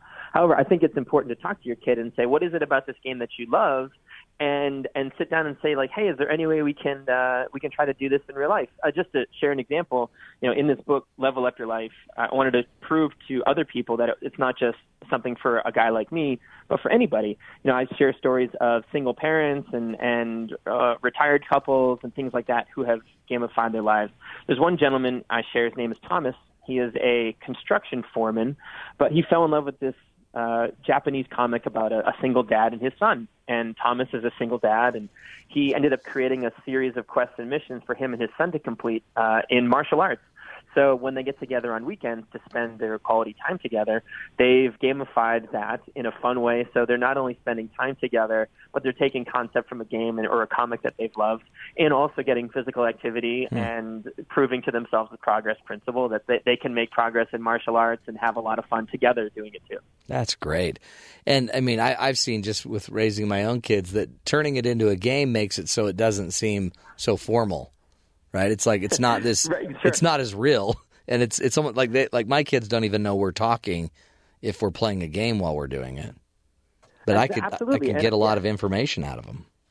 Oh, I love it, and I think I think when you can disguise, I, I not not not I mean disguise, but rather, you know, when exercise becomes something that's enjoyable purely for the fun of it, you know, be it uh, a martial art or or learning to dance, gymnastics, um, uh, whatever, it, parkour, whatever it may be, something fun that that gets the kid excited and engaged, and it doesn't feel like exercise to them. I think they can get hooked on that. And if you can then combine that with some sort of fun leveling system, and it could be very basic. You know, I, I, what I said was every time I completed five quests, that was enough for me to level up and move on to my next uh, my next challenge or level my character up. Me being the character in this game. Yeah, and then we're I guess talk talk about how, how you made your own transition. So you were sitting there thinking, I get, I'm I'm doing I'm spending too much time on video games, and i- is that how is that how it started? Is you just became aware that you're you're not going anywhere? Believe it or believe it or not, so there's this great concept in in uh, called the hero's journey, and it's the idea that every great story in history follows a very similar story arc. There's a character that you know receives some sort of call to action, and it's either thrust upon them or they make a decision, and then they go on this extraordinary journey where they encounter challenges and uh, recruit allies, defeat bad guys, and return home a changed person. For me, my call to action was was actually that my homemade computer, you know, that I had built, uh, blew up on me. Oh, boy. And I couldn't afford to fix it, and I didn't have enough money to to fix it to get back to playing more video games, and that was kind of like my call to action on my journey Hmm. Mm-hmm. to say like, all right, man, this is that moment for you. You can't play these games anymore. You have to let- let's let's figure out what's going on here and kind of like analyze my life. So I thought to all those games and all those movies and you know just uh, for an example, I grew up loving James Bond. Hmm. So I was like, what would it be like to live a weekend like James Bond? And I was like, well, I'm clearly not going to become an international spy, but I bet there's a fun way that I could live like James Bond for a weekend. So I got very specific with it, and it, it ended up with me in a tuxedo in the Monte Carlo casino in the Principality of Monaco for a weekend. And I did it all very cheap, very bare bones, but on the outside it looked like I was uh, actually looked and I felt like I was James Bond. So, you know, I had a lot of fun kind of reverse engineering my characters and movies and heroes and seeing if I could come up with a real world equivalent of those things and then just put systems in place uh, in place that I talk about throughout the book. Hmm. uh, put systems in place to actually get me to start crossing those things off. That's great. Is that and that's what you call gamifying? you you turned your life into the game. Yeah, absolutely. Well, I think the the issue many people have is that everybody says, "Oh, I wish I could travel more," or "Oh, I'd love to learn how to do so and so," but they never get specific with it, and they don't have the right systems or support, you know, support group in place to make those things happen. So I got very specific with my goals. I kind of manufactured my my life around those things, so that every day I was working towards uh, whether it was saving money for my next trip or spending just five minutes working on a language or learning an instrument. But I got very specific and put a system in place so that those things became a daily habit for me to improve, and I got addicted to improving myself. And uh, you know, it went from this vague, nebulous idea of like, oh, I want to travel to no, I'm going to live like James Bond uh, in Monaco. I'm going to find Nemo on the Great Barrier Reef. I'm going to learn to play the violin and travel to Ireland. I'm going to uh, volunteer once a week for a year to you know to, to give back, whatever it may be. You know, I think everybody lives life differently, and there's no reason why you can't create a game that lines up with what you're interested in, be it fitness or you know, dance, cooking, volunteering, travel, whatever it may be. Uh, it, it just comes down to getting specific with it and putting the right pieces in the in the right places. Oh, that's amazing. And and then I guess then you eventually then put it into the book um, that we're talking about, which is basically uh, it's called Le- Level Up Your Life: How to Unlock Adventure and Happiness by Becoming the Hero of Your Own Story. Yes, yeah. So I, throughout the book, it's it's I share my story, I share some examples and very specific instructions on how to start kind of converting your life into a game or a movie. Uh, and then, like I said earlier, I, I share a ton of stories throughout the book from people of all walks of life and all economic backgrounds. Uh, you know, whether it's college kids or uh, recently unemployed, recently divorced, uh, older people with children, whatever it may be, I share stories from each of those different examples to show you, like, hey, I don't care how old you are or where you come from. I'm just more interested in helping you get to where you want to go and helping you get there and in the most fun, enjoyable, uh, challenging, you know, exciting way as possible. That's great. I think it's a really empowering idea. I mean, a, a lot of people are moved by media, right? By their video games or by their um, by by the movies they see. And you made a great point where we sometimes disconnect from kind of that world and our real world. We don't see how we could ever go create a life like that. And yet you're saying you can, you just need to become intentional about it. I think intention is is one of the most important things. So you know, recently it's been kind of superhero movies are, are in thanks to Marvel and, and this upcoming weekend with Batman and first Superman coming out. You know, I think so many people are probably going to wander out of a theater and say, "Man, wouldn't it be cool to be Batman?" or "Oh, wouldn't it be awesome to be Superman?" and and more often than not, people have that that conversation with their friends, like, "Oh, I'd love to fly," or "I'd love to do this or that," or they watch James Bond, or they play a game, and uh, I- I was that guy. I was I was a daydreamer. You know, I, I went to work at a job I didn't love, and, and came home and sat on my couch and and escaped more often than not into another game, another movie, and, and daydreamed about what those things were like. And eventually, I got to the point where I realized that life had to be lived, and I had to do it with intention. And the only intention, or like the only path that I knew, were the things that that helped raise me. Those heroes, Super Mario, Leg- uh, Link from the Legend of Zelda, Captain America, Superman. Those are the characters that that taught me the lessons I needed to learn about growing up. So I, I, I did- not knowing any better, I was like, let's just let's let's try to take those things and, and turn them into turn myself into a character like those guys and, and see what happened. And it's turned into this kind of whirlwind, crazy journey of uh, globe-trotting adventures and and challenging myself with things that that that scare the heck out of me. And uh, it, I've met a lot of really great people along the way as well. It's been so much fun. Well, you also are big in the idea of the rewrite, and um, and so maybe explain that to us because it seems like everybody at some point in their life is going to need a new, uh, going to need a rewrite. Like this isn't where I wanted to be, but you can turn it into apparently to something else. Sure. I, I, I worry that too many people end up too far down a path that they think they can't get out of.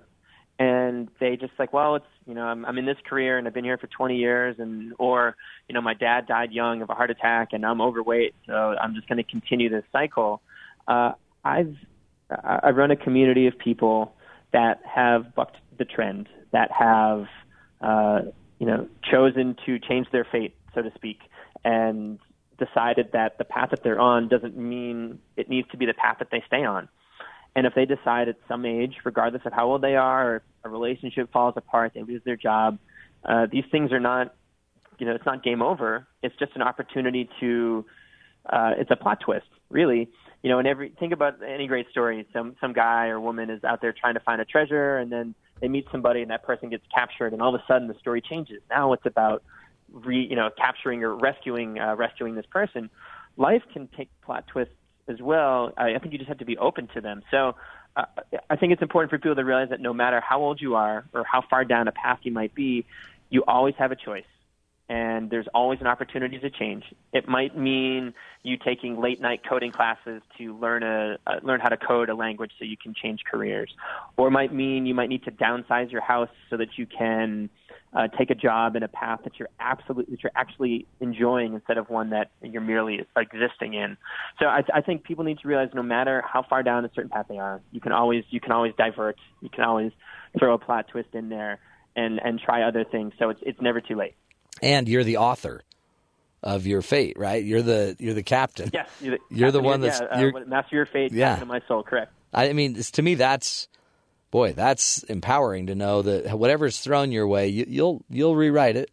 I guess is that what you mean by the rebellion and the rebels? Yeah, Talk so- about that because that's a big Sure, part of so- uh, almost any really good story is a rebellion or a rebel. Yeah. So when I started Nerd Fitness years ago, I, I was curious, or I, wa- I wasn't sure what to call our community. You know, I was like, I run a website called Nerd Fitness, and I can't just call ourselves. We're not a community.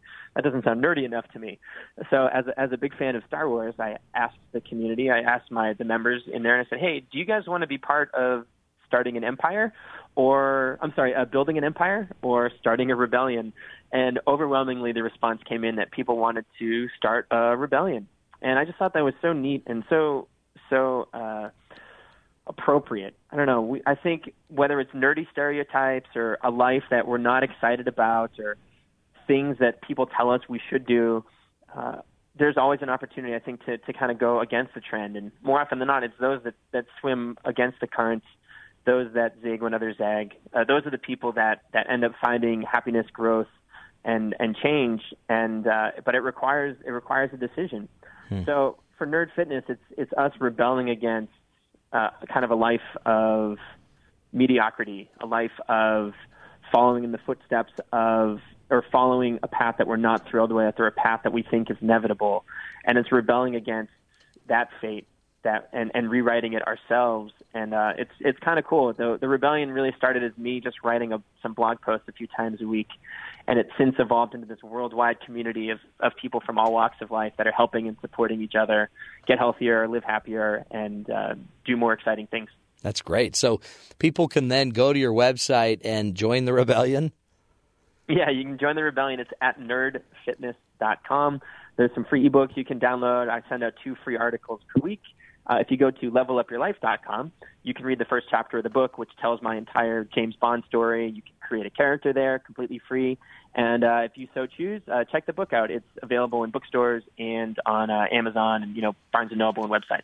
Man, great stuff. Uh, Steve, appreciate uh, your time with us today and also just your creativity in, in taking something that might bore some people to death, uh, like life change, and turning it into a seriously powerful adventure.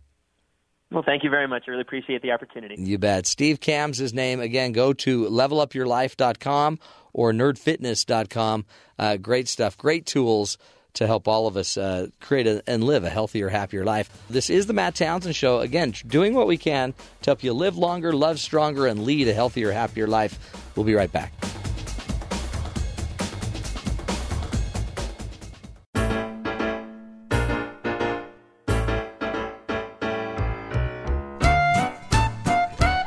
Yes, it's that time, folks, to uh, continue to uh, cover the empty news around the country. Who better to help us with emptiness, emptiness, than Jeffrey Liam Simpson? Jeffrey, Yes. Um, so we talked about a squirrel that was stealing packages that were meant for delivery people. right? Come on, Rude. There's another squirrel who is a, a vandal. So we have What? A, we have a thief and a vandal. So the borough of Seagirt, New Jersey, holds a wildly popular tree lighting ceremony every year. An event threatened earlier this week when officials found wires to Christmas display lights severed by what they believed to be vandals. really? Crews raced to repair and replace the damaged wires so Friday's Christmas tree lighting could go on as scheduled.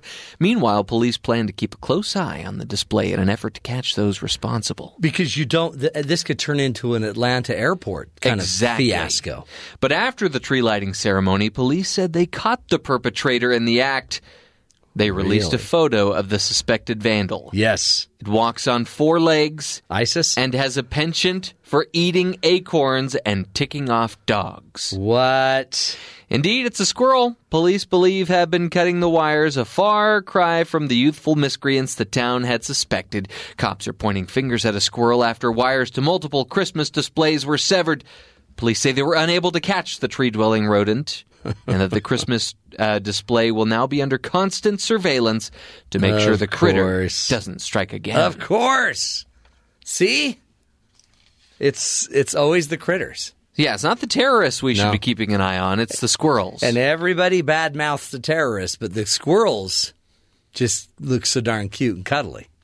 Here's somebody else you could probably badmouth. What? This is actually somebody that should know better.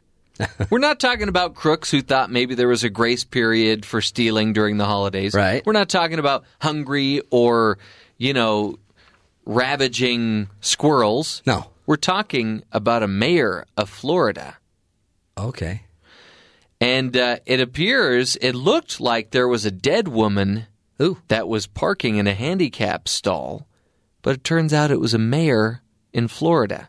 Mayor Darlene Bradley would leave her car in a handicapped parking spot outside City Hall so regularly that Davenport, Florida city manager Kelly Callahan didn't think much of it. She had a placard. So I never questioned, Callahan told the Washington Post. Though in retrospect, he said, he never noticed anything physically wrong with the mayor. Okay? Uh, there was some uh, surveillance video that showed her getting in and out of the video or getting in and out, in and out of the vehicle without any assistance or so without she any didn't difficulty. seem to need the placard. Right. So um, basically, the the placard was assigned to a dead woman, but it had expired in 2013, while the mayor's read 2018, leading the sheriff's office to suspect Bradley had forged a permit. Oh boy. So after a meeting that she was in, she got back in the car, Yeah. took the placard off the mirror, and drove away. She was arrested the next day and charged with identity theft, counterfeiting a decal, and illegally parking in a handicapped spot. Wow. I didn't. Boy, forgery. And defamation of a dead person. Yeah, totally. Making them look like they were healthy. Yeah. Do you think she'll still be mayor when she gets out of prison? Oh, probably. We're very forgiving in this world. Sure. I mean, it was just a minor forgery and, you know, illegal seizure of a parking placard. But you just know. I mean, you've been in your car before and you see somebody parking in a handicapped spot and you think, you're not handicapped. As we go park a mile away, But yeah, it's kind of it's bad either way, right? I think they're going to make her pay. Oh yeah. They're going to make She'll her pay walk. for that. She'll pay for that. Hey, straight ahead, we're going to do a little bouse in the house. McKenna's going to do a little mind bender for us about how your kids may actually see their birthday party. Maybe it's not as positive as you may think it is for them. Straight ahead on the Matt Townsend Show.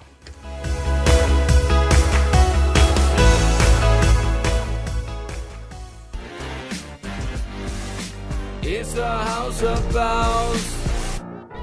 It's the House of Bouse, which means McKenna Bouse is here. McKenna is one of our great producers here on the show, and uh, she always likes to try to kind of blow our brains up with information. That is the goal. the latest and greatest research. Today, we're talking about how your child may see time differently than you do as an adult. Yeah. So, you know, I mean, we all know kids, sometimes they're not always the most patient. They don't always get Right.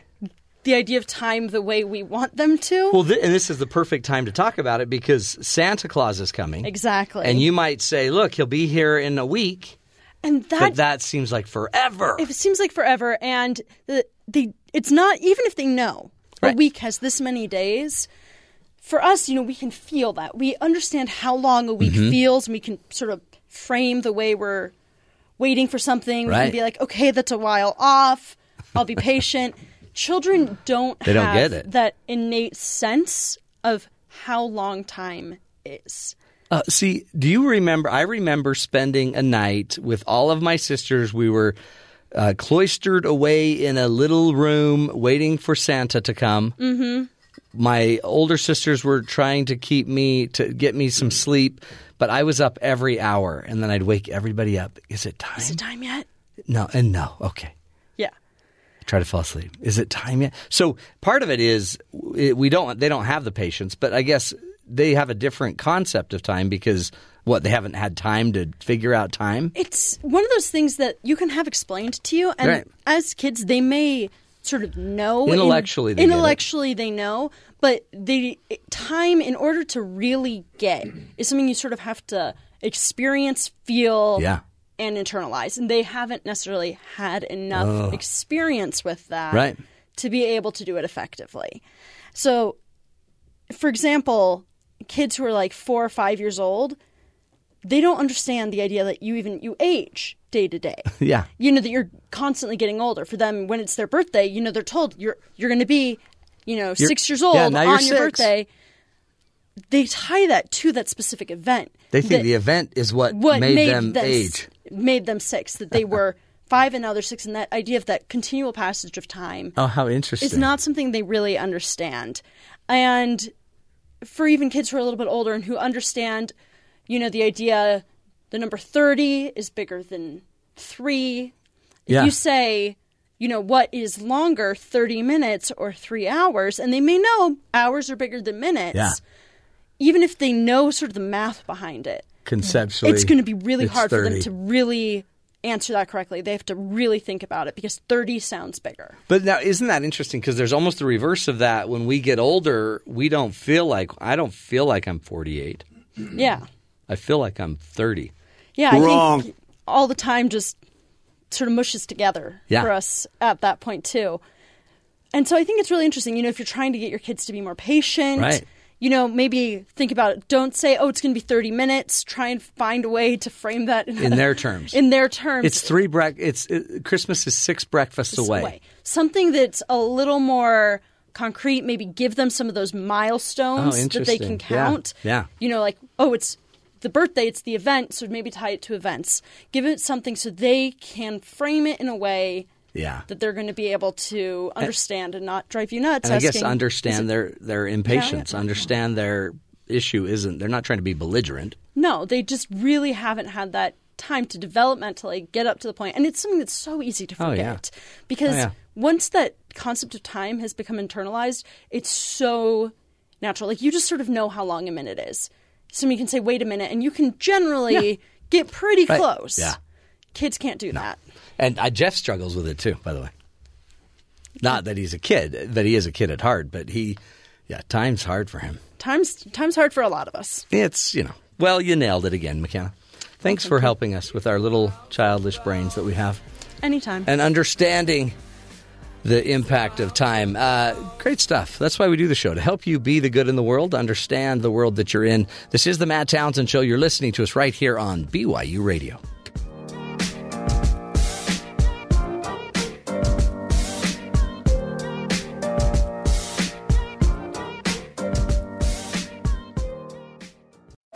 This is the Matt Townsend Show. Your guide on the side. Follow Dr. Matt on Twitter. At Dr. Matt Show. Call the show at 1 855 Chat BYU. This is the Matt Townsend Show. Dr. Matt Townsend. Now. On BYU Radio. BYU Radio.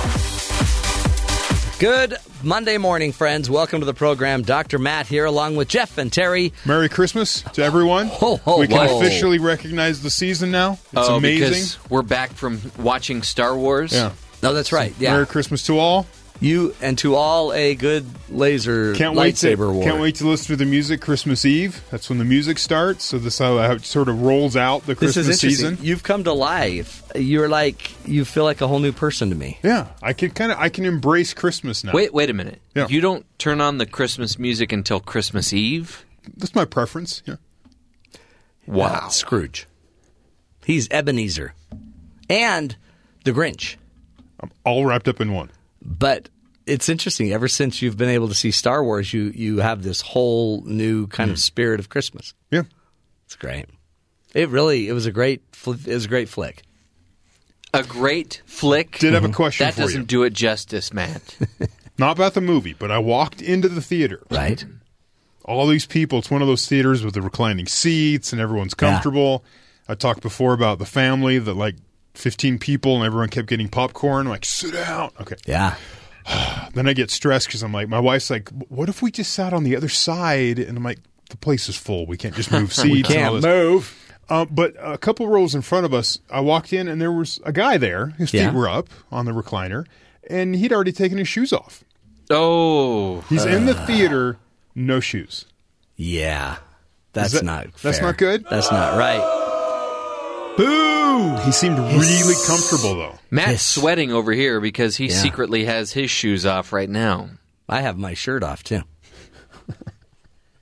For those in listener land, yeah, you can't. I, I think you ought not be taking your shoes off. It's- You're at a theater, for heaven's sakes. Yes, you're not at home. You're in the pub. You're, but at the same time, they try to make you feel so comfortable and relaxed. Yeah. you start taking off your shoes. Ugh. No, because then next come the pants, and you get Yeah. a little too comfortable. No, that's a great point.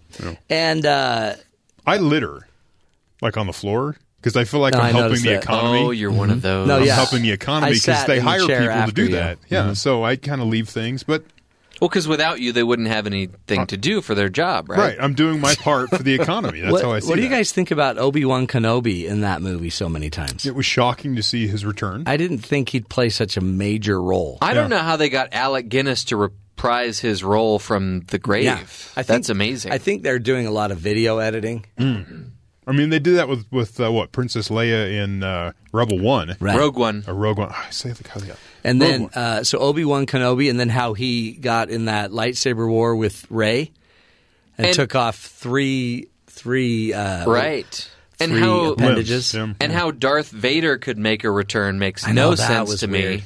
And how his helmet got spun backwards. That was, But other than hard to that, fight. Mm-hmm. it was amazing. yeah, It blew me away. it did too. It blew me away. Okay. It, I gasped. There were moments where I'm like, oh, that was cool. and only half of those were uh, heartburn. That's right. Yeah, I had a lot of heartburn that day because The we had J-Dogs. J dogs, and I only had one J dog because I'm trying to be healthy. Really? But the guy I was sitting next to, Mm-hmm. holy J dog fest! I think he downed two J dogs and chocolate cake and ice cream. And potato chips, well, barbecue chips. Yeah, Jeff was sitting next to him too. I did not have ice cream. Oh, I did. I wasn't. I didn't want them to know I was talking about you. Well, I outed myself as the culprit in the story. Okay.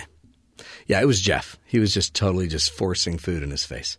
But we had a great company party. Some people Lots of drink. karaoke. Some people drink to get through their uh, holiday company parties. Yeah. I eat. Yeah. I just That's how I make it through.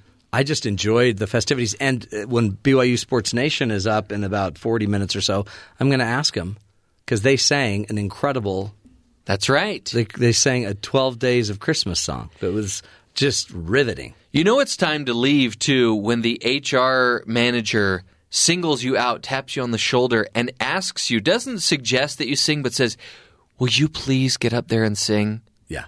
I thought that was a little weird. They so did I it got to out me of, I hi- publicly. I, hightailed it. But you know, the trick is you got to pretend like you're losing your voice. So they were like, Matt, do something. And I was like, so that was all a sham. yeah. So, Wow. But then I recommended you. They wanted you to sing, Matt. They wanted me to sing. Oh wow. And I'm like, you guys do not want me to unleash the Kraken. Don came over too and asked me to sing. Yeah. Well, what it is is we needed to throw somebody to the sharks, so we all decided it was you, especially because you had had two j- big uh, hot dogs. Um, let's get to the headlines with Terry. Terry, what else should we be paying attention to? The Kremlin on Sunday said Russian President Vladimir Putin had phoned U.S. President Donald Trump to thank him for a CIA tip that prevented a terrorist attack. A statement from the Kremlin said the tip allowed authorities to detain terrorists preparing explosions at the Kazan uh, Cathedral in St. Petersburg and in other public places. Putin reportedly asked Trump to thank the CIA for the information and assured him that Russian intelligence services would pass on any useful information on terrorist activity concerning the U.S. Okay. The White House confirmed later that the call happened, saying the U.S. had provided advance warning to Russian authorities of a terrorist attack that could have killed large numbers of people. A White House readout of the call quoted Trump as Oh, saying, yeah. He and the entire United States intelligence community were pleased to have helped save so many lives. Russian media had earlier reported the arrest of a suspected ISIS supporter and several accomplices accused of planning an attack at the cathedral on Sunday. See, that was super nice of us, Yeah. and obviously Putin and Trump are becoming really good buddies now. Right. I mean, they're This because this is unprecedented, They're right? in the same book club. a lot of Facebook groups they're together on. So I mean, yeah, Yeah. they're all friends now. I'd love to get to their book club meeting. Wonder what they're reading. I bet it's an, from the Oprah book club. It's one Oh, of of theirs. course. I think it's They're- the they're Joy really Luck well. Club. Oh yeah. the Federal Communications Commission voted on Thursday to rescind Obama-era net neutrality rules. Supporters of the change argued it would foster innovation and give customers more option, while opponents uh, raised the specter of the end of the internet as we know it.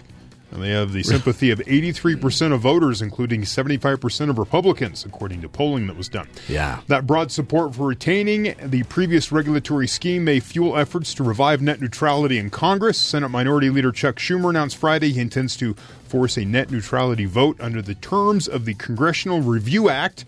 It is in our powers to do that, Schumer said. Sometimes we don't like the administrative rule changes, but now we can use the uh, Congressional Review Act to our benefit, and we intend to. Were a net neutrality law passed by Congress, it would be more impervious to repeal than an agency level policy Yes. under review by Congress. So Yes. They can look at it.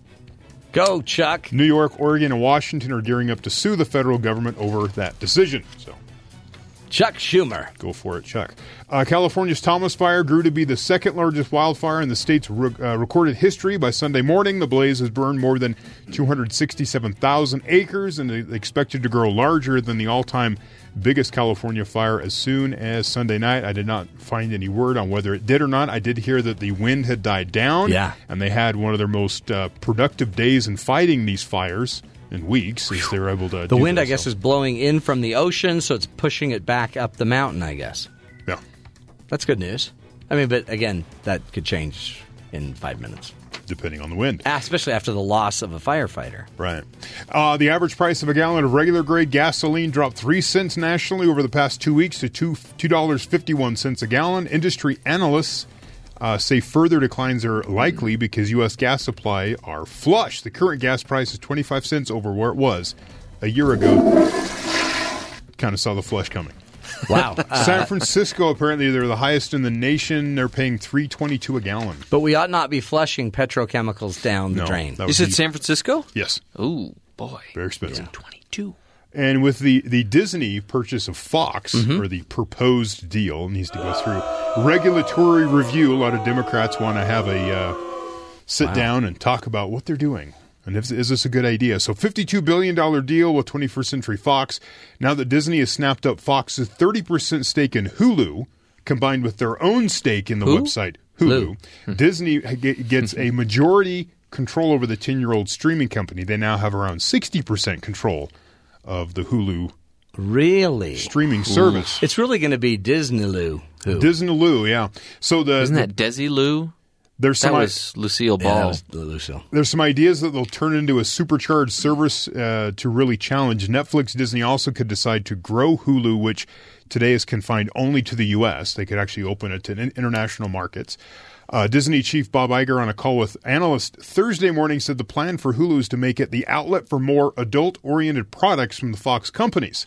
There's a Okay. lot of Fox intellectual property that fits extremely well into the Disney brand of direct to consumer services, he said, citing uh, Nat Geo and some of the Marvel properties. There's also a lot of product that we believe will be of great use to grow Hulu as it already is. Hulu is a more adult oriented product that will benefit from Fox TV and production of uh, like FX, the Yeah. television network. They should just put all the Disney movies on Hulu instead of the, all the headache that comes with trying to create a whole new streaming service. Yeah, or Disney I just think- needs to own Hulu. I think, they want to do both. I think they want to have their own service and then s- have some of this more, you know, TV for adults be on, on Hulu. Have them separate from the two brands. They it, they did the same thing early on when I was a kid. There was it was called Touchstone Pictures. That's where Oh, yeah. that's where Disney had their rated R movies. Buena Vista. as Oh. Buena well. Vista. They had these different brands Yeah. that were not the Disney brand with the castle, but it's a different you know production company within their family. But they could have those movies over there and not have it connected to the mouse.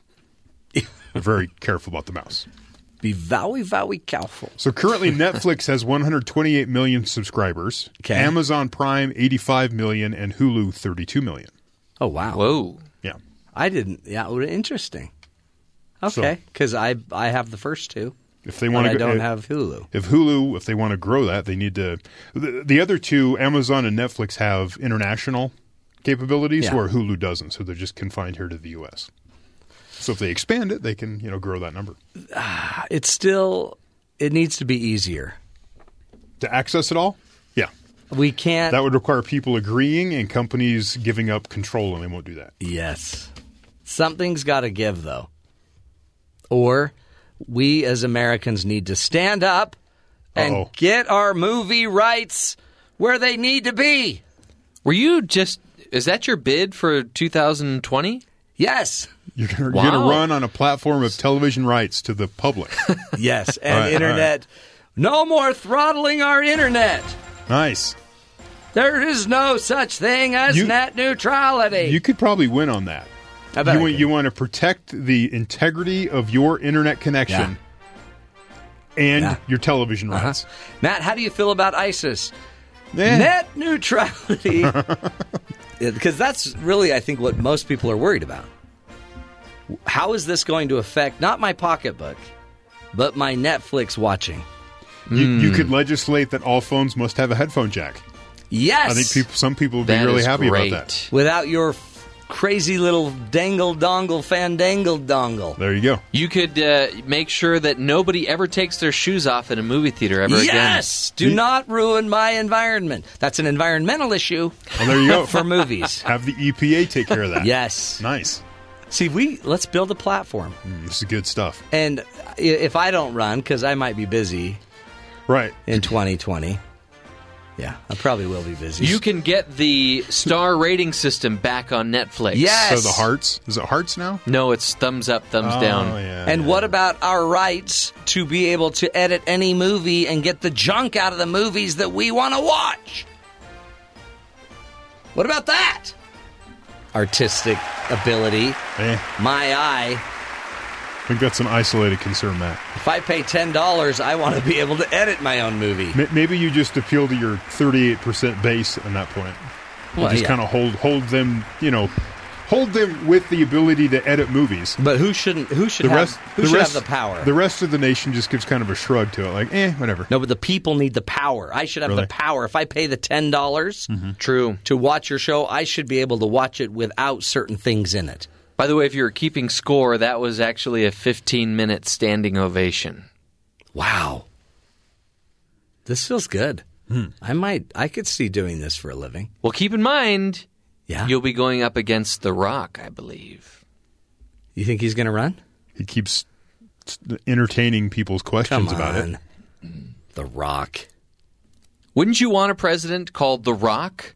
The Oh, yeah. Rock. I mean, solid as a rock. Yeah, that would be, that's great. Then That would be his uh, slogan, by the way. solid as a rock. Yeah. Um, n- not Iraq. That's different. Yeah. Right. because I don't know how solid Iraq is right now, quite honestly. um, I, I, I think we ought to put together a really nice. Let's put together a nice ticket. And right now, I'll host it, but I'm not. I, I'm not committed to run yet. So, y- are you forming an exploratory committee? Yes. Okay. To explore, I want to have a committee that explores uh the idea of a committee. What are you going to do for fundraising? the way it works is every candidate has to have their billionaire. That's how it works. No. He's going to sell cookies, You got to find somebody. You got to have some sort of. Are you going to go grassroots? spaghetti dinner. Hmm. I'll probably do both of those. Bernie Sanders went grassroots. He, I don't, I'm, I don't believe at first he had a billionaire. He may have had a couple at the end, but we're not sure. But the problem is that's the downside because the audience I'm trying to help, Hmm. they may not even know that there's an election. Right. Because they're all too busy watching Netflix. but there's hyper concern that Netflix just raised their monthly rates.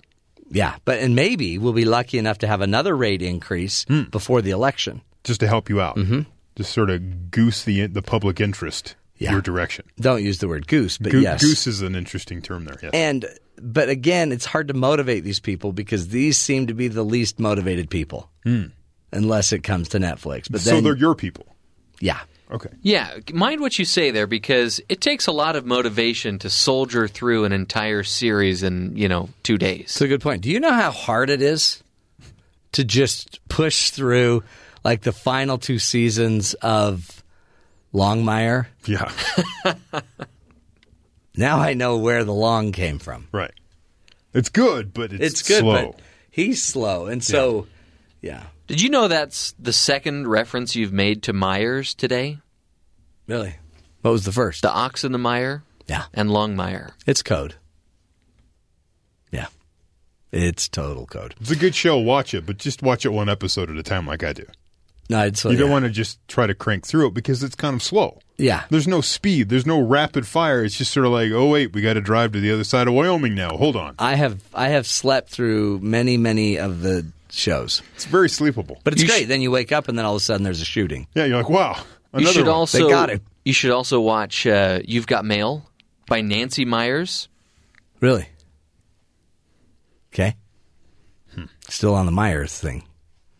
Uh, speaking of Myers, um, I think the NFL's in trouble How so? because now the game is really the most pivotal players in the game are the officials. It used to be the athletes themselves would be the ones that would make or break the game, Hmm. but now it seems to be in two games yesterday the officials interjected and kind or of- they interpreted bad rules Yeah. that need to be clarified. right They did their job. back in the day, we wouldn't have the video to watch it again and again and again and again. We just would have thought that the Steelers scored a touchdown and won. Right. And we would have thought that, who was it? The Raiders beat the Cowboys. Did the Raiders beat the Cowboys? No. In their bad call. So, Oh, Their quarterback fumbled it through the end zone, giving the ball back to Ah, that was the Cowboys. bad, too. yeah. Well, we'll have to ask our good See, brother. the people that complain about the refs are the people on the teams that lose. well, but it was pretty ref central yesterday. In two situations, sure. I mean, two really big games. Well, eh, one. Yeah. The only reason the Cowboys game was big is one, because a lot of people like the Cowboys, and two, it was the only game on at the time. Yeah. So there's a lot of eyeballs right there. But that's a big deal, too, because they're losing some viewers. Oh, sure. And now I wonder if this used to be because of the kneeling. Now it's because of the guy pulling out a card to see if it's first down. That's actually quite funny to watch. Even the referee knew that that was strange. Yeah, he was like, all right, this is weird. And what are you looking for? Like, i- if you push the card down, then and you move. I guess if you can push the card down without moving the ball, they didn't make it. I, I guess. But if it moves the ball, Couldn't you tell by looking at it? Hmm. they couldn't apparently. They- It's you know it's a bad sign too. Once they have to move the pole to make sure the pole is totally vertical. Right. then then you know because then the guy might be you know moving a little bit to the other edge. And sports has sure changed with technology. It has. Yeah, not that it's not great. It's awesome. We'll be visiting with our good BYU brethren at BYU Sports Nation a little bit later. We'll ask them about all of that. Plus, BYU beats Utah. What in basketball? Unbelievable game there. That's super fun. And straight ahead, Kim Giles will be joining us. We're going to be talking about 12 ways to have a happy holiday as a single person. This could be it could be a huge advantage to be single in the holidays. Or, you know, sometimes it might be a little lonelier. We'll give you some tools, some ideas to help you get through it uh, with more glad tidings. This is the Matt Townsend Show, helping you be the good in the world.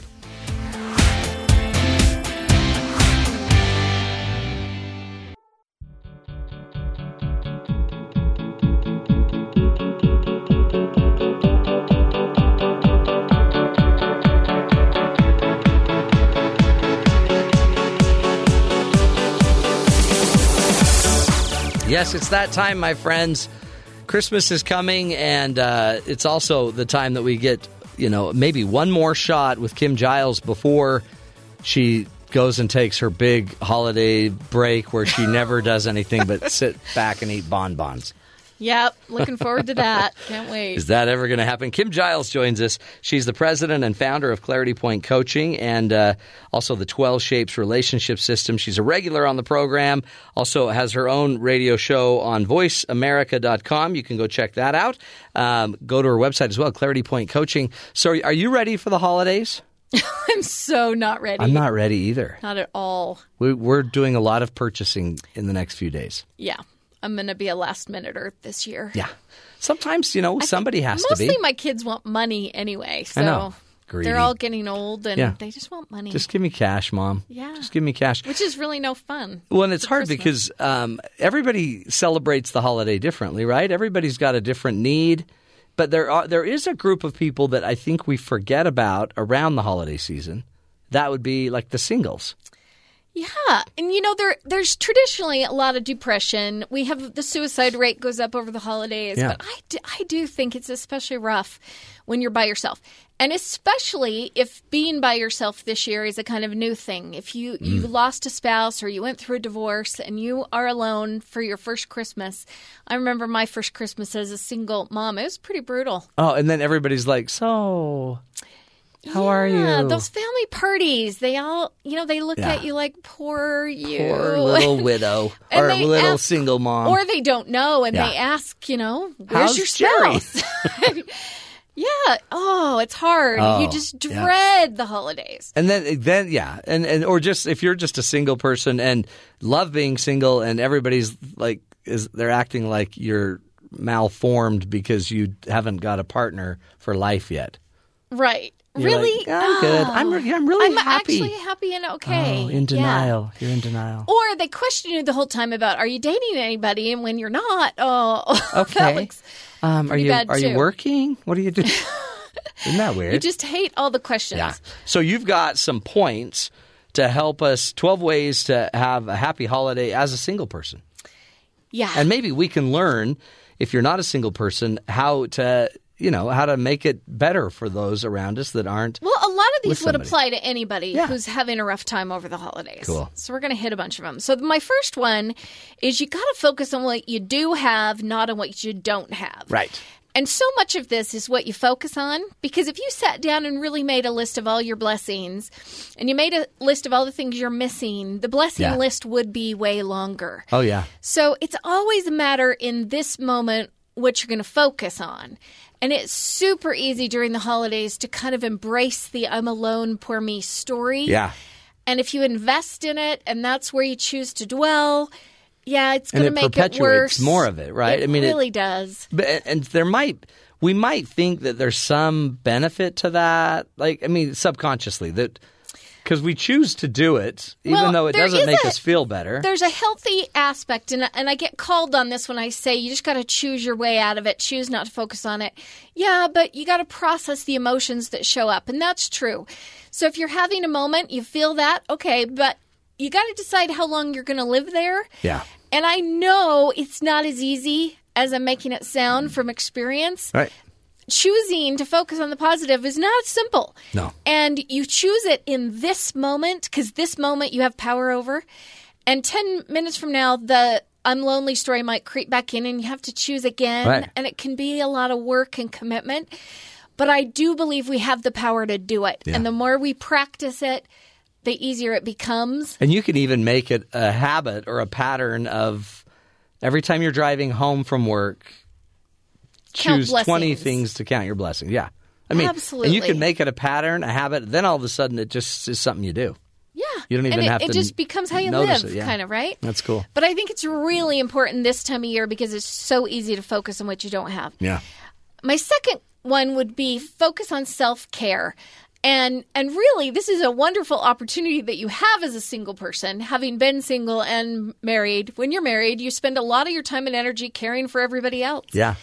and and you've got the time to really love you do things for you what do Mm. you need what do you need to give yourself permission to do for you during great. this time whether it's bubble baths or it's great books to read or it's go on a trip Take a or class. Yeah. whatever it is you do some things that fill you up and we can't expect anybody else to fill that bucket it always has to whether you're married or single or whatever if you're down at this season you've got to own responsibility for Right. what you need and making sure that you get it Well, and part of it too, as self care, might be figuring out also why you're down. I mean, you may be down. I just had a a client talk to me about how down they were, and it's like every Christmas just is so down for them.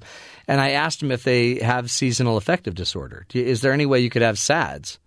And they're like, "Well, I don't know." And tell me more about that. And they didn't know about they it had no idea about it, but now they've been diagnosed with it and they're dealing with it and they're realizing, oh, so to actually take care of yourself might be to solve some of the root problems that you might be having. Yeah, and and you know, I think we have a lot of it here in Yeah. Utah on the Wasatch Front. I think the inversion. Yeah, I that mean, we can go smog. months without seeing the sun. Right.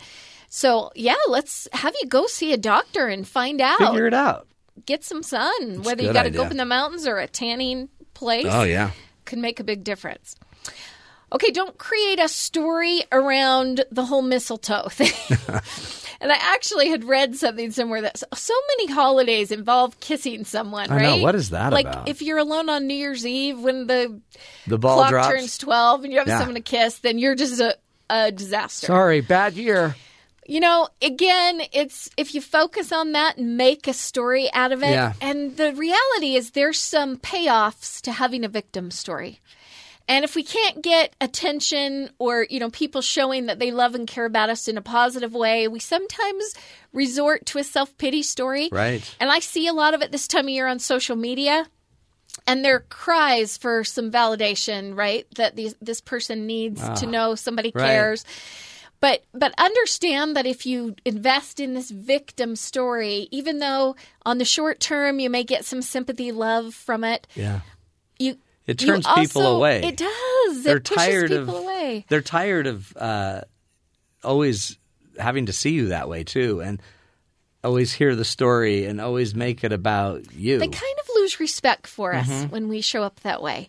And, we don't mean. I mean, we're not. No. We're not consciously doing this. I'm assuming we, we just No, but a lot of us, I think, as children, learned Yeah. that the self pity story gets Yeah, you that sympathy, got love, attention from mom. right? And if Right. it worked as a kid, we still try to do it as an adult, Right. So just step back and look at if some of that could be going on. Do you really want sympathy, love, or do you want respect? yeah. Because to be honest, somebody who's strong and positive and chooses to be optimistic and focus on their blessings, people will be impressed. Yeah. Right? And and we want their respect more. No, it's I think so at the true. end of the day. Nobody wants to be pitied.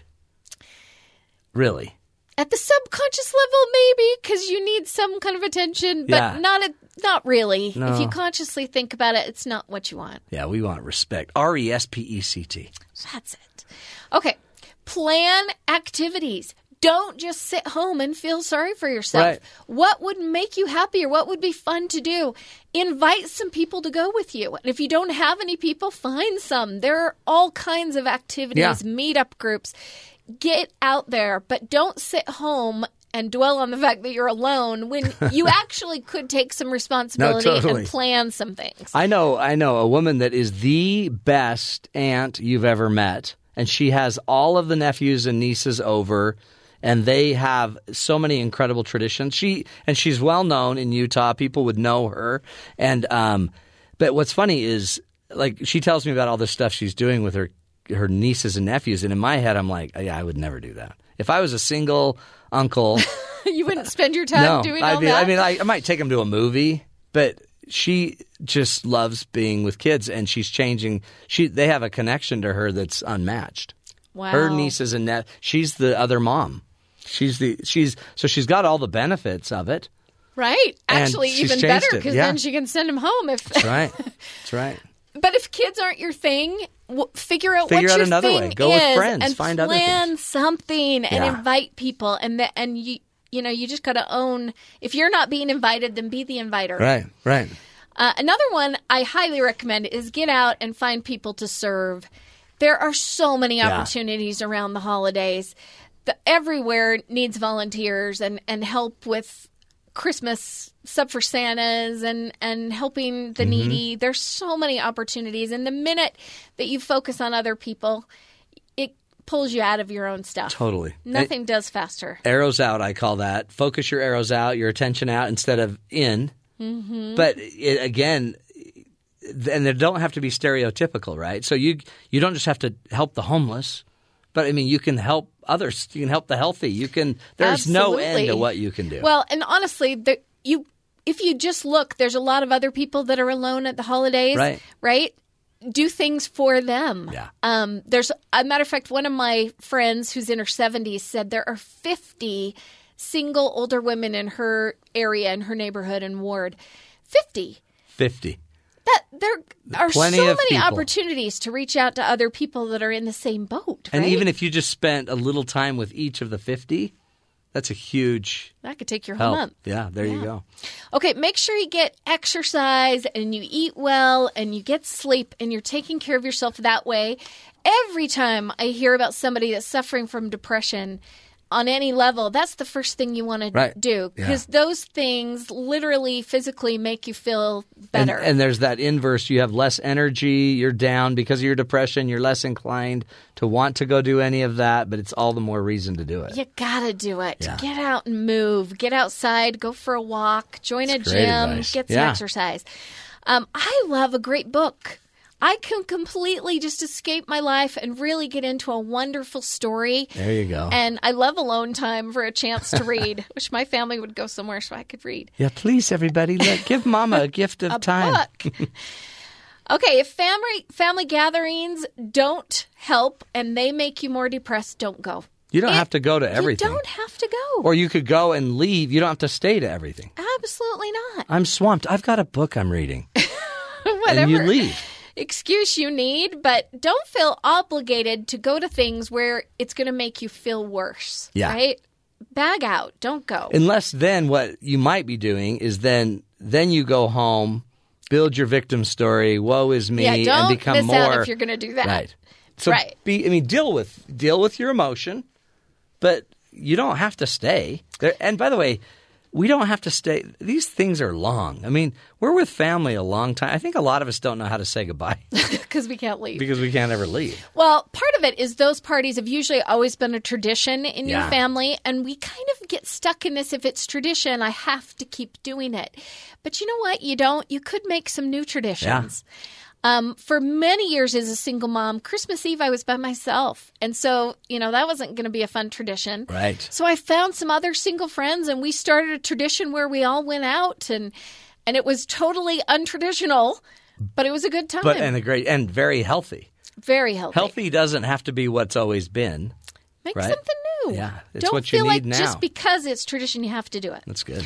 Um, limit the alcohol. Yeah. I think a lot of people try to numb their feelings with alcohol around the holidays, and folks, it's a depressant. At the end of the day, you're going to feel Absolutely. worse. I'd also limit the eggnog, just while you're at it. yeah, that's mean- a pretty good idea. Just you know, it's also a depressant. It it is okay. Um, if you do go to the party and the inevitable questions begin, have answers prepared. Mm-hmm.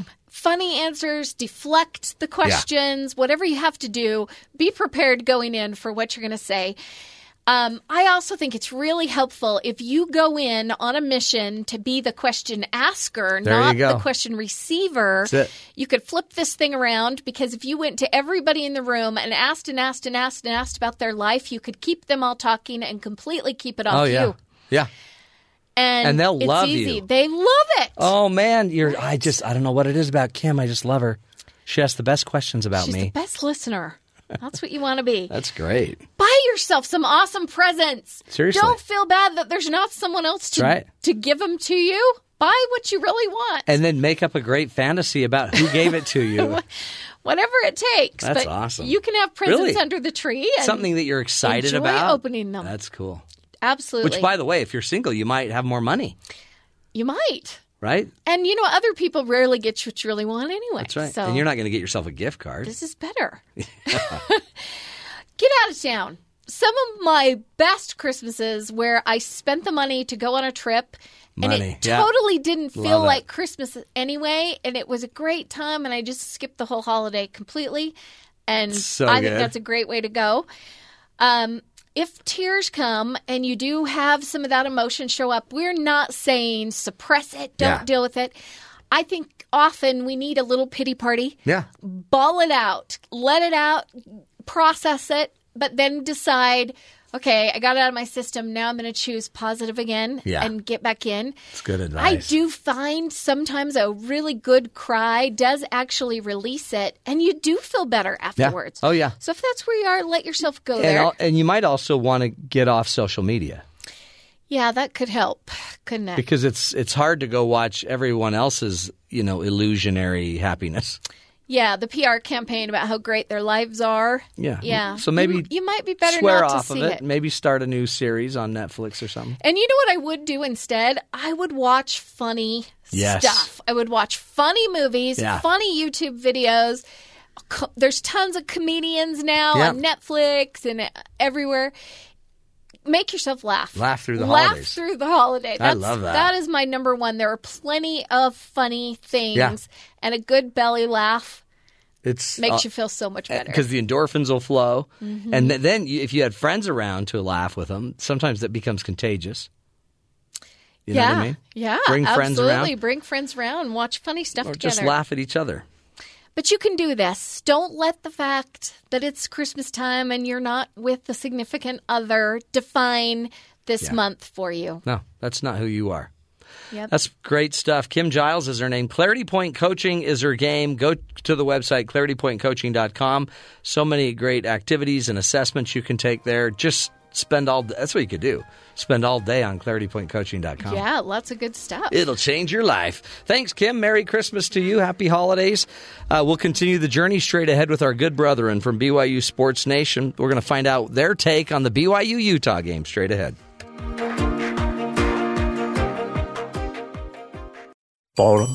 Welcome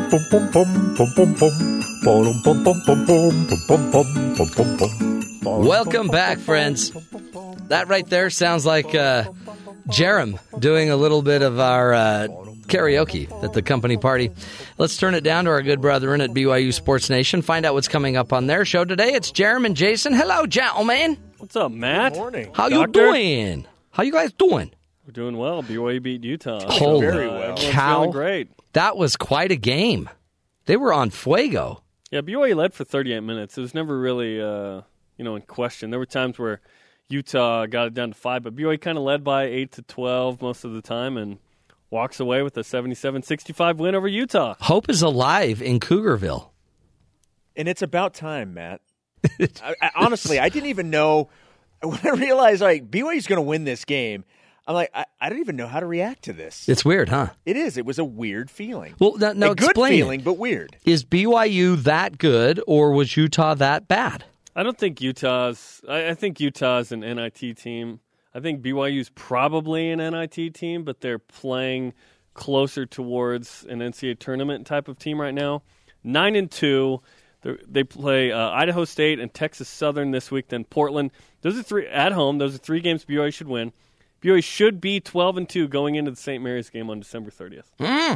And if BYU wins that, they'll show up in brackets. They will. Holy cow! So, Oh, so I think BYU's head of schedule with a team that has no seniors, that lost Eric Mika, that lost Nick Emery. They've found themselves, and they've found themselves playing defense. Six games in a row have allowed fewer than 70 points. This is a different kind of BYU that plays good defense, takes good shots, and it's paying off right now. And, and there was no question. question they were the better team Saturday night. That that Yeah. was that was they were the better team. They had the better players. They they were the better team. And, and like Jerem said, even when the lead was cut down to five, you never felt like BYU was going to lose the game. It, it just it was a little hiccup, and then eventually it was back up to ten or eleven points. It was exciting. It was. In fact, um, y- you had the same look, I'm sure, on your face uh, as you did when you were watching Spencer and uh, and Jerem sing uh, the little Christmas song. You mean in awe? Uh-huh. Your The look jaw of was awe just and gaping with open. with Ah. just admiration. Uh-huh. It was pretty good for those. I know that there's video of that. I don't know where that video ended up, Yeah. but that does need to see the light of day. Well- and by that I mean social media. Yeah. It was more inside jokes about BYU broadcasting than anything. But I I was amazed by harmony. You actually created harmony. Like I don't know if that was we believe in accidental that harmony, principle on BYU Sports Nation. but that was real harmony. I was moved. That's that's actually the name of our group. It Re- was- real harmony. Cooley High Harmony from uh, little uh, Boys to Men back in the day. By the way, way to bring in little boys to men. Mm-hmm. Mhm. We haven't had that mentioned since the last time you were on. How awkward is that? Boys to men, A B C B V D. Bowie. That Wow, was Oh, look at Jeff there. Uh-huh. Hey, okay. Here's another question for you. Do you think the referees and officials in the NFL are getting in the way? It seems Well, like two one games literally this week. got in the way yesterday. Did one get? Did one yeah, get yeah, plowed? One got plowed over. Yeah. I don't know why I laughed. That seems so rude. Um, yeah. It's, what do you think? I mean, 'cause the, it's- the Steelers. Those are hard Patriots calls. Game comes down to a, a play that looks like a touchdown, but the NFL made this weird rule a few years ago with Calvin Johnson of the Detroit Lions that you can't just catch the ball. You have to complete the catch, meaning you can't go to the ground and have the ball come out at all. Like Yeah. it- it's kind of a weird deal. Like because Homie crosses the goal line yesterday, that should be a touchdown, but he didn't. Yeah. He didn't maintain. Which is funny because once he crosses the goal line, Touchdown. Yes, it's supposed a to be a touch- touchdown. it's what happens with running regardless backs. of if the ball pops Yes. out. Right. Yeah, yeah, I mean, that's so the, the Steelers thing. lose because of that. That's the problem. And it's not just this game. It's almost every game there's a play that gets overturned because it wasn't technically by the book, but you look at the play and you say there's no way that that's not a catch. Mhm. Everything about that was a catch or everything about that was this this and this, but yet they overturn it on a technicality. And I think that's what the NFL's fighting right now is people things just don't pass the eye test anymore. Right. And now we have all these eyes on the And- field. and it's not understood easily by the Yeah. majority of people. So that's frustrating. It'd be like being being pulled over for something, but you had no idea why. You don't Right. understand the law. Yeah. that would be frustrating if the majority of people didn't understand that. Yes. It's like, wait, what? I, well, here in the in the law book for the state of Utah, here's what it says. It's like, well, I, wa- Oh, yeah. I honestly wasn't aware of that. Yeah. No, it's it's the law. Sorry.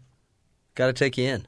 Yeah, and that's why I asked the uh, the highway patrolman in my ward all my questions about speeding Oh, really? and uh, So he can't what I even can get away with. He can't even go to church without having to answer crazy legal questions now. By the way, is the five Exactly. miles over thing is that legit? We've always Five? More like 10, No, but bro. I'm saying like like the, that you will not for Yeah. sure get pulled over for No, going that's five not over. true. That's not true. They can pull you over just for fun.